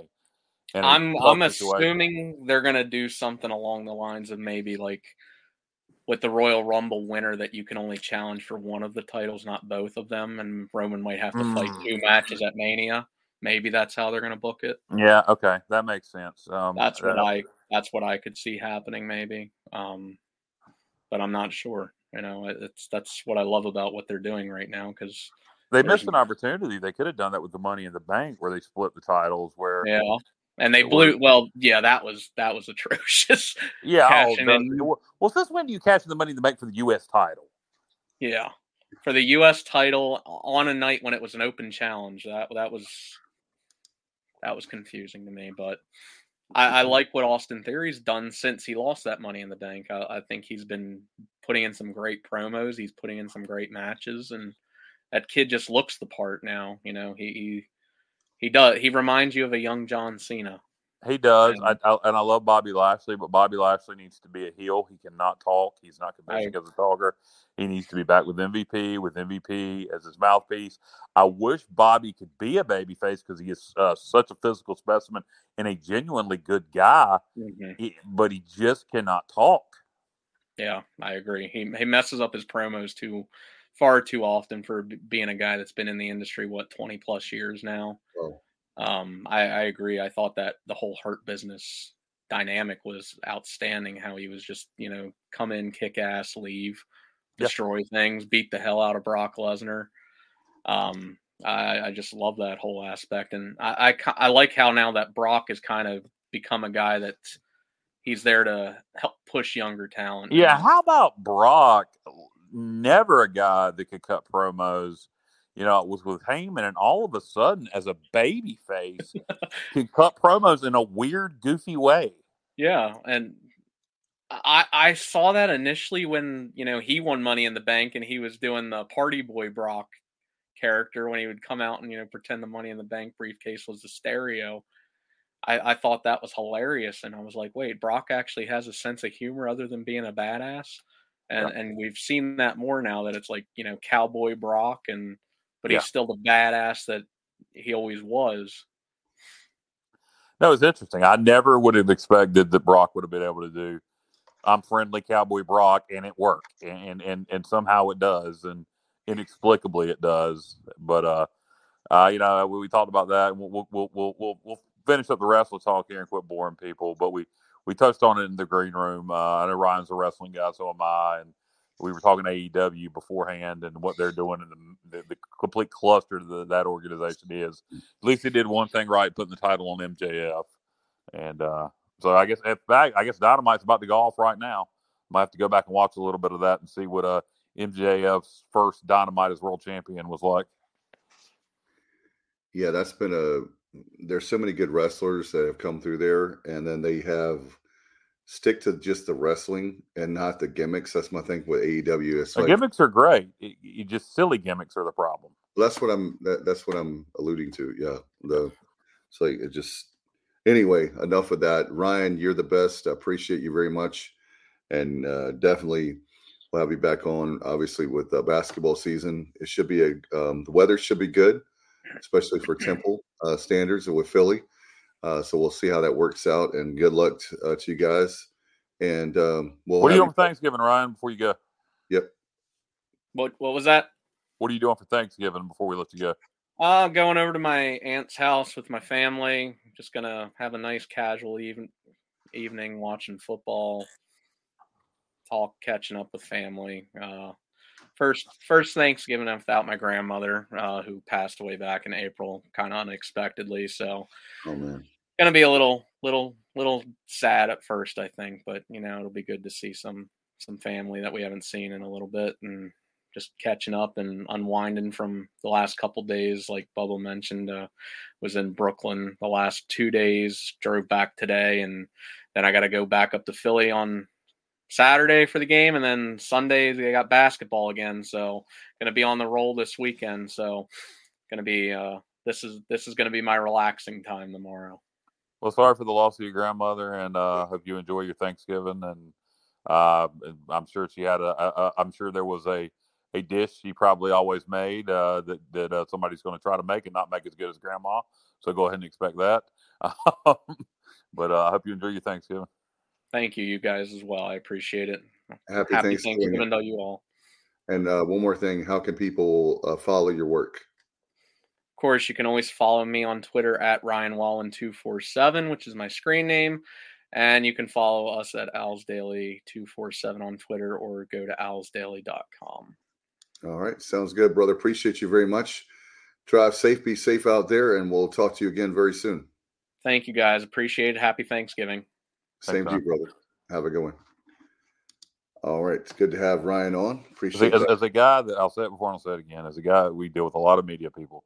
Uh, for whatever reason, Ryan Wallen is my favorite of all the people from all the schools we have on. I have no idea why, but uh, uh, uh and if he hears this, I I don't care. I'm not embarrassed. Uh, dude's great.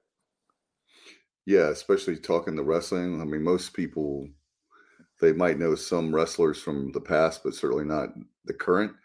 Um, so that's really cool, and being able to stay on with us a long time. So uh, great stuff there, guys. Do you have anything before we get out of here? We've gone a little long tonight, but certainly anytime you can talk pirate football, we're all about it. I think we put Matt and Bubba to sleep with the wrestling talk. They're back. So, Hey, so buddy. here's a question, guys. Here's a question. What do you think? Politics at the dinner table on Thanksgiving? Yes or no? Oh No. hell no. Well, it depends, man. It depends. If if everybody's on the same page and you know it, yes, sir, go for it.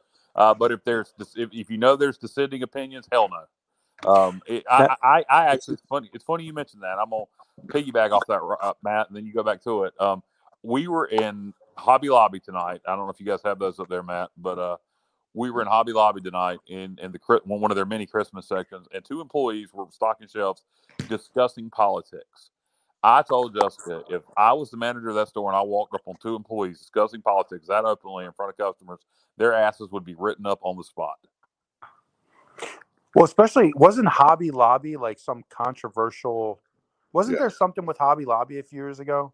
Yeah, I don't know. Probably they're they're religious. They're closed on Sunday, and you ain't allowed to to have Christian opinions on anything. So probably. yeah. It was about yeah, it was about birth control being covered, I believe, or Oh well, no, I disagree with that. I, I think birth control should definitely be covered under their insurance. Uh, it was something like that. But anyway, it was uh, something along those lines. But I would say, Matt, I, I so you have a choice here, guys.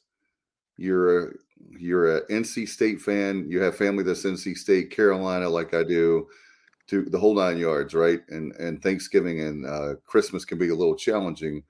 Um, I I think in my family, we don't talk very much politics. There's always that wink of like, uh, when I see the NC State family, they'll uh, be, you know give me a hard time about that unfortunate one pulse one point loss Labor Day weekend. Um, I think that for my family, on my dad's side especially, the sports rivalries are what gets us in not trouble, but there's a lot of bantering back and forth. It doesn't get anything. It doesn't get heated like you would think, like politics, but um, that's something that is uh, that can be a little interesting. Where do you stand, Matt? Politics on at the dinner table. So, so here's my thing. I don't ever bring up politics at the dinner table ever. I, I pride myself on not bringing it up. But if you have that one family member that's that brings it up just to kind of, just to kind of push buttons, then you have every right to fire back. That's my feeling on it. Who is Yeah. that family member, Matt? Uh, well, you know, I, I won't get into names. How about that? I, you know, there's, a, there's too much. There's, there's a lot of love there, but I won't get into names. But uh, I'll just say, if if if that one family member decides to push buttons a little bit, then you know what? All bets are off.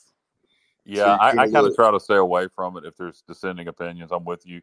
If one person starts it, you have the right to finish it. But I, I you know, I think primarily, primarily with my family, um, I used to be the outlier. I've I've kind of become more neutral. Um, so uh, it can be talked about probably at my at, at at my family Thanksgiving. Okay, uh, although I'd rather not. I'd rather talk football or or, or something else. Yeah, Right. Movies, some something non uh, confrontational. Yeah. Are you going to go see the new Avatar? I haven't seen the first Avatar. I haven't either. Am I the only? Okay, you and I, Kyle, have. It I'm doesn't appeal to me. I don't know what the hell it is. I mean, what are these people blue for? I don't. I don't Looks like it's it. to be a huge record at the box office. What the hell are these people blue for? That was great. I'm not, I'm not Uh, touching that one, but um, Well, Uh, I'll tell you what, guys. Talking about movies, uh, my brother texted me tonight. Apparently, he's watching on HBO I don't really know how it. I'm, I'm surprised it's not a theatrical release, Christmas but the Story new Christmas. Christmas story. Yeah, Yes, it irritated the piss out of me that it was HBO, uh, HBO Plus, ex- it's HBO Plus or whatever they call their subscription Max, service, A- HBO Max, um, exclusive. And I thought maybe it would be HBO Max Plus theaters. But the surprising part about this, Matt, is it is getting good reviews. People are shocked at how good it is, particularly the average Joe. Cri- movie critics have been mixed on it, but the average Joe, it's got like a 90% approval rating on Google. Yeah. Well, I'm glad to hear that. I'm glad to hear that because the first one's a classic, and you never want to follow up a classic with a, you know, a bad sequel. Oh, but- they did. They made a bad sequel years ago. Um, there's already Oh, been yeah. a Christmas Story 2. It's horrible. Yeah. It was Yeah, a you're straight right. to DVD release. Uh, but this one with the original cast, Peter Peter Billingsley returning, um, pretty much every the the dude that played um the dude that played uh, Scut Farkus, right? yeah, yeah Gro- Grover Dill, who we had on the show, um, he's in it. Yeah. Like they, I- I'm sorry, Dave. I mean I was gonna say I was just hoping for a for a big theatrical release because I I want You to know, go see it in the theater I, too. s- I specifically remember seeing that movie in the theater when I was a kid. I want to say I was about, I think it came out in 1983. that's So I was correct. about seven. 10. Yeah, I was Yeah. 10. It came out. And I remember it vividly. And I was hoping. Matt, were you, were you this one. not were you not on the show when we had uh, Grover Dill on? I, I was not on the show. I think I was traveling. Uh, Okay. But I remember that. It was last year. Yeah. Yep. Um, yeah. But I, I was just hoping for a, you know, a theatrical release. But what are you going to do? Right. Yeah, I think I think it was a bad. I mean, I, I guess HBO thinks you know. Here's what's going to happen because I'm going to do it. I'm going to subscribe to HBO Max. I'm going to watch the movie, then I'm going to immediately cancel my subscription so it doesn't renew the next month. So unless you're a complete idiot, or, or you you know, it's not going to get new subscribers to HBO Max. I'm not going to keep it. I got enough streaming services. I'm going to get it to watch the movie, then I'm going to cancel my subscription. So I, I think it was a business strategy, but I don't think it's going to work for them. I think that's part of it, and I think that they um, they thought because of the two other sequels that were bad, really bad, um, they didn't give it a chance, and I think that was a big mistake because this story wait, wait a minute. Are you including my summer story? there was two. sequel? No, I read an article. There was two sequels. One was straight to D- DVD. There, there was another Story too. and there was another one called My Summer Story that came out in the early '90s, um, which I didn't think was a bad movie at all. It was a huge box office failure because none of the original cast was in it, but I didn't think that was a bad movie. Johnny Roberts said uh, that Grover show was a classic. Yeah, like uh, he, he's uh, one of my Facebook friends, so I had him. Yano Anaya. Yep, and he's in the he's in the movie. Um, I checked the uh, the uh, the cast the other night to see if he if they revived his character in the movie, and they did. He's in it. So uh, I need to watch it. I'm going to watch it probably sometime between now and Sunday. Um, I'm going to subscribe to HBO Max just to watch it. And I'm like you, Matt. Though I really wish it would have been in theaters. I would have gone to see it. Yeah, I think that was. I think another thing, guys, is that Christmas Story is right up there with Home Alone. Um, you got a whole bunch of Uh-uh. movies that are classics. I think it's past Home Alone. I love Home Alone. I would put Christmas Story on the same level with um Wonderful Life. It's a Wonderful Life. Yeah, Christmas was. Story. Yeah, th- those they're like. I would say Home Alone would be a step down. I, I like Home Alone a lot. I'm not putting down. Uh, Christmas Vacation would be another one I would put on the same tier as a Christmas Story and uh and um uh, uh, uh, Wonderful Life. There's certain movies you watch and specials you watch every year. You never miss, and so that's that. Those like that or um, Christmas Story. I thought Alexander. He was like three, four years old, and I put it on, and I thought he would be bored by it, and he Uh, literally was like glued and like you know my. There's something very captivating about that movie when you're a kid. he loved it, and I was like, got in major trouble with the the wife at the time. So Why? because he had, I was trying to get him to sleep. I thought he would be bored by it. Uh, he was big into animation, you know, with the Yeah, cartoon. yeah. Um, but he was just, he's like, Dad, wow, this movie is cool. And he sits up in his bed, and I was like, Wow, I'm in trouble. Yeah, you, you wanted to bore him. You should have put on like uh, uh, Home Alone Two. Home Alone Two is horrible. Or forget No. that. Let's go Home Alone three. No, the Home Alone three. I can deal Yeah. with the second one. The third one, oh my god. Well, yeah, Home Alone two. It, it- there's a couple parts in that movie that really annoy me. The one where he's talking in the little the the the, the clear in movie marketing where with the talkback toy where he talks into it. It's, yeah, I hate that. Yeah, and the pigeon lady, the pigeon lady annoyed me. Get out of here. Yes, yes. Uh, but I'll, I'll tell you guys, since we're just talking about movies, you know, I love to talk movies. Uh, one of my favorites that that is incredibly underrated, and for years, uh, just no mention of it. Uh, You guys, I'm not sure if you've ever seen it. It's a movie with Nicolas Cage. It's called The Family Man. oh yeah, yes, Yeah. F- Great, great movie. yeah. Uh, good, very good movie. What's Very Nicolas Cage's- underrated. Very What's his real underrated. name? What's that? What's Nicholas Cage's real name? His real last name? Whew, that's a good question. I have no idea. Dingleberry. And that was Coppola. His his uh, uncle is a very famous director, Francis. Francis Ford Ford Coppola, Coppola. Okay. and he wanted to be Ah. out on his own. Well, you know Nicholas Cage is a time traveler. yes. Yes, it's well known. There's actually a photo online. uh, I'll show it to you of a guy from the 1800s that looks exactly like Nicolas Cage. It is. I mean, oh. it's not even similarities. It's like his doppelganger. So there's been a theory that he's a time traveler ever since. Well, he, you know, he is the only guy that could make at least 300 movies and be completely bankrupt. Be completely bankrupt. How is that possible? Have you ever seen The Weatherman? The Weatherman. Yeah, not Wicker Man, but The Weatherman with with Nick Cage. That is a weird damn movie. Go watch The Weather. What Weatherman. about Wild at Heart? Uh, I've never seen Wild at Heart, but if y'all haven't seen The Weatherman, if y'all want to see a weird Nicolas Cage movie that is good, but it is weird as crap. What about Leaving Las Vegas? That was good. Yeah, I, I still Uh, want to. I still want to go with The Weatherman. You guys have got to see that. Okay. And by the way, let's do a Thanksgiving movie that I love very much: Planes, Trains, and Automobiles. I'll, I'll give you another Thanksgiving movie, and I cannot think of the name of it. If one of y'all can help me with this, I'll, it stars Ed O'Neill. Came out in the early '90s. He picks. Oh, with the little with the kid. Yes, he picks him up. He picks up his, his wife, or excuse me, his girlfriend's son. Yeah. Say again, Matt. Uh, Yeah, I'm think I'm trying to think of the name. I, I it's not coming to me, I- but I know what you're talking about. Great movie, Uh, based of Thanksgiving. Looked it up Dutch. Dutch.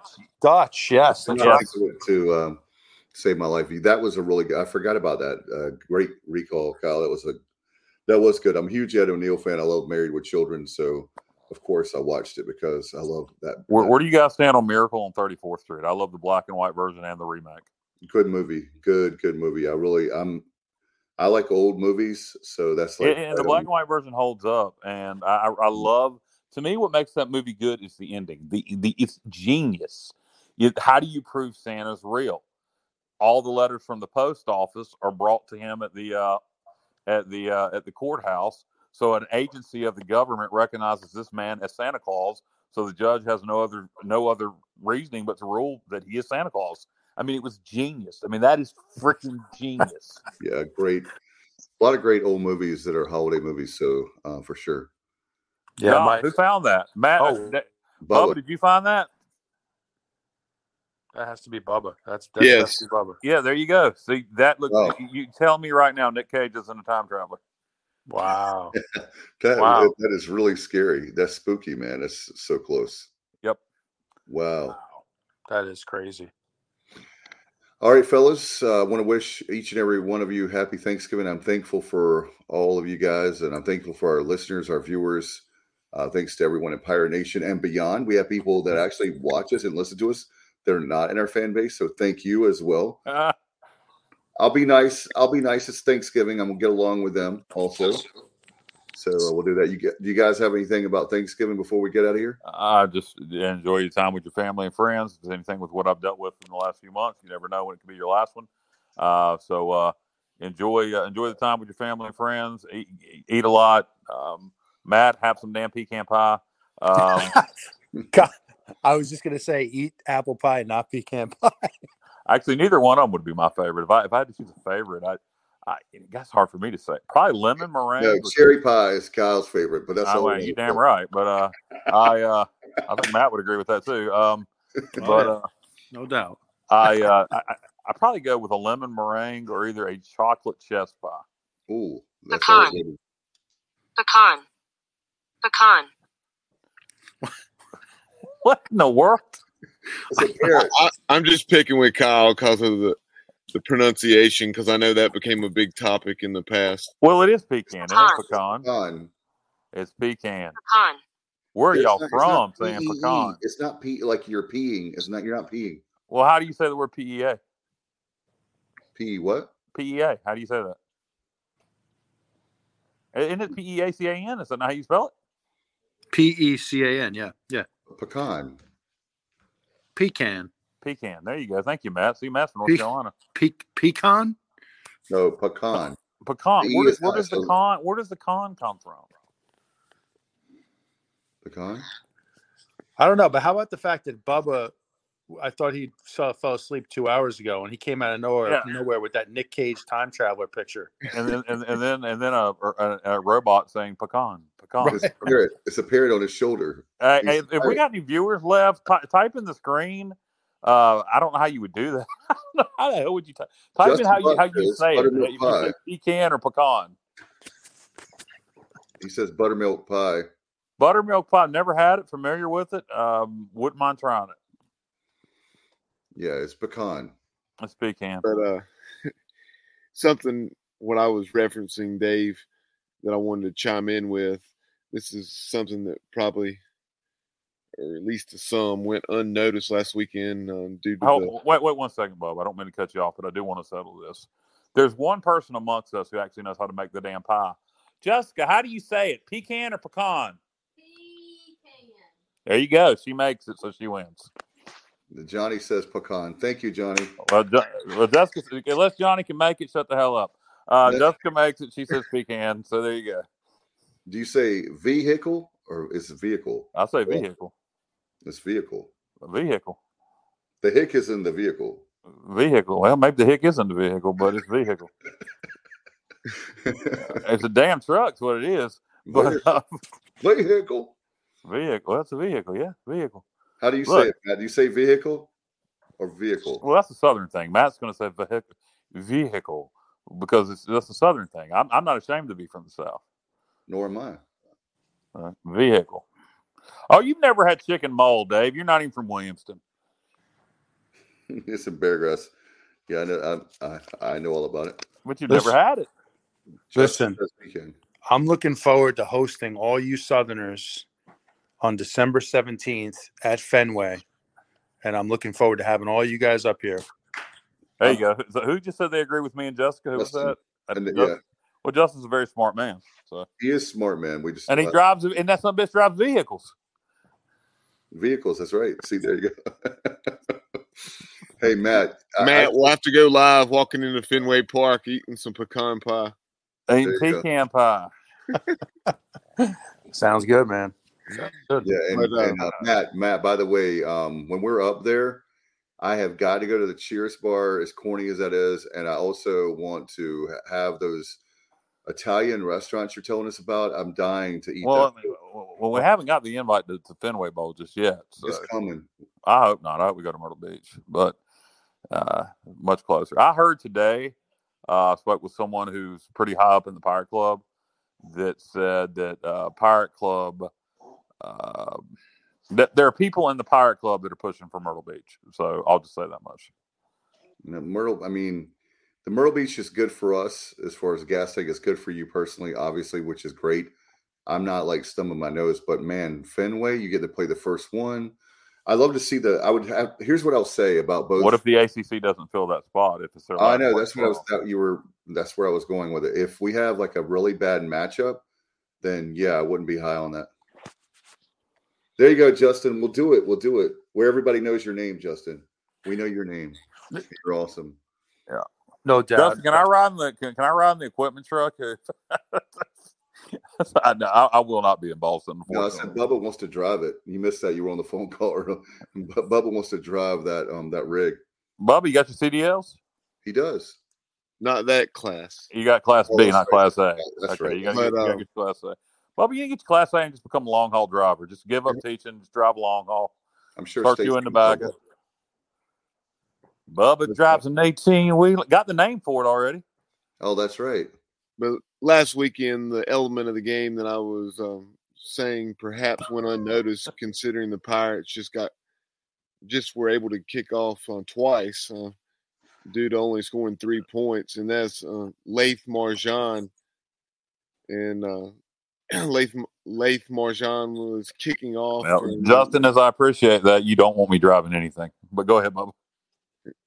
Uh, Laith did a good job kicking off and uh, had, had some good hang time and um, and took over those duties for Owen Daffer. And it'll be interesting to see if he wins that competition once again this week.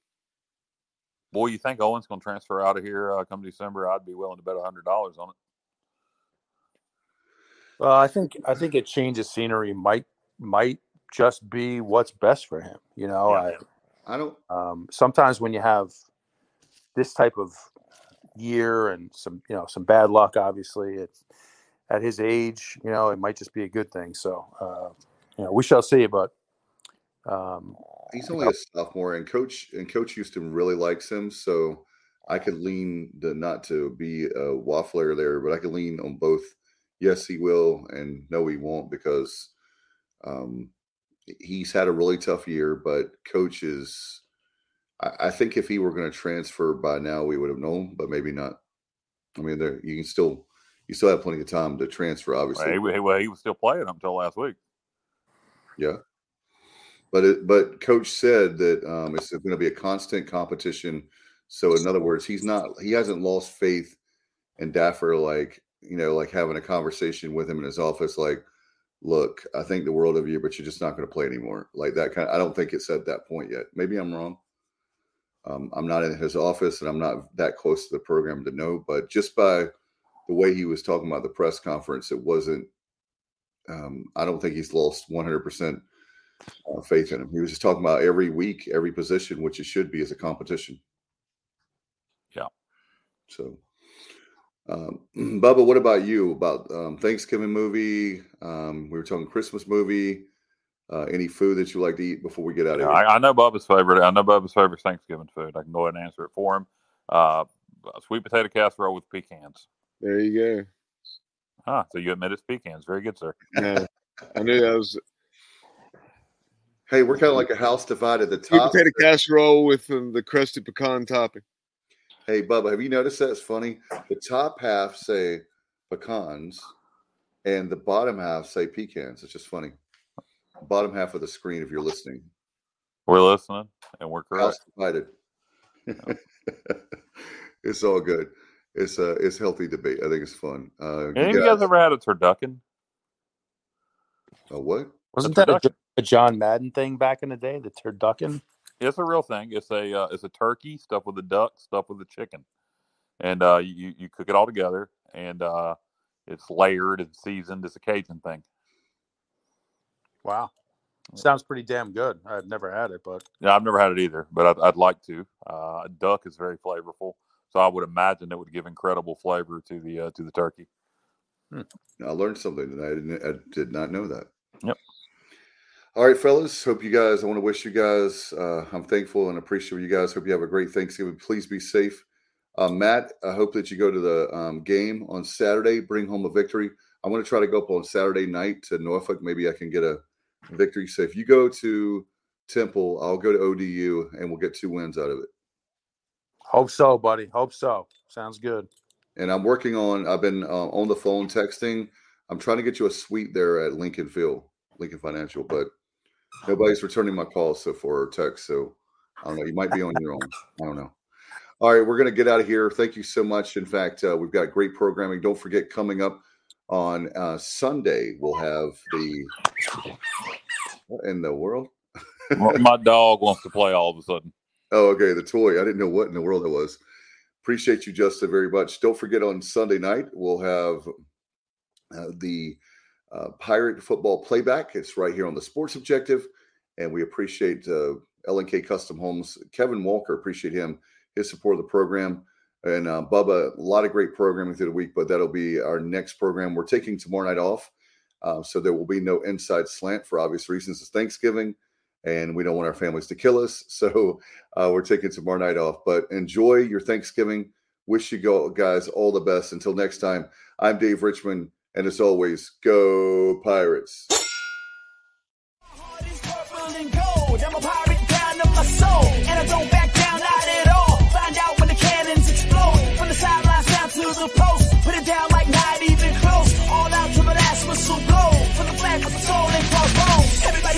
Get your hands up. Let a team know that we got they back. This is our house, this is our town, our time. Break a one nine, copy that. Everybody in the stands go bananas. Scream loud, but don't hold back. Every foot, every yard, every first down, every touchdown with a can. Lucky Land Casino asking people what's the weirdest place you've gotten lucky? Lucky? In line at the deli, I guess? Aha, in my dentist's office. More than once, actually. Do I have to say? Yes, you do. In the car before my kids' PTA meeting. Really? Yes. Excuse me, what's the weirdest place you've gotten lucky? I never win and tell. Well, there you have it. You can get lucky anywhere playing at LuckyLandSlots.com. Play for free right now. Are you feeling lucky? No purchase necessary. Void where prohibited by law. 18 plus. Terms and conditions apply. See website for details.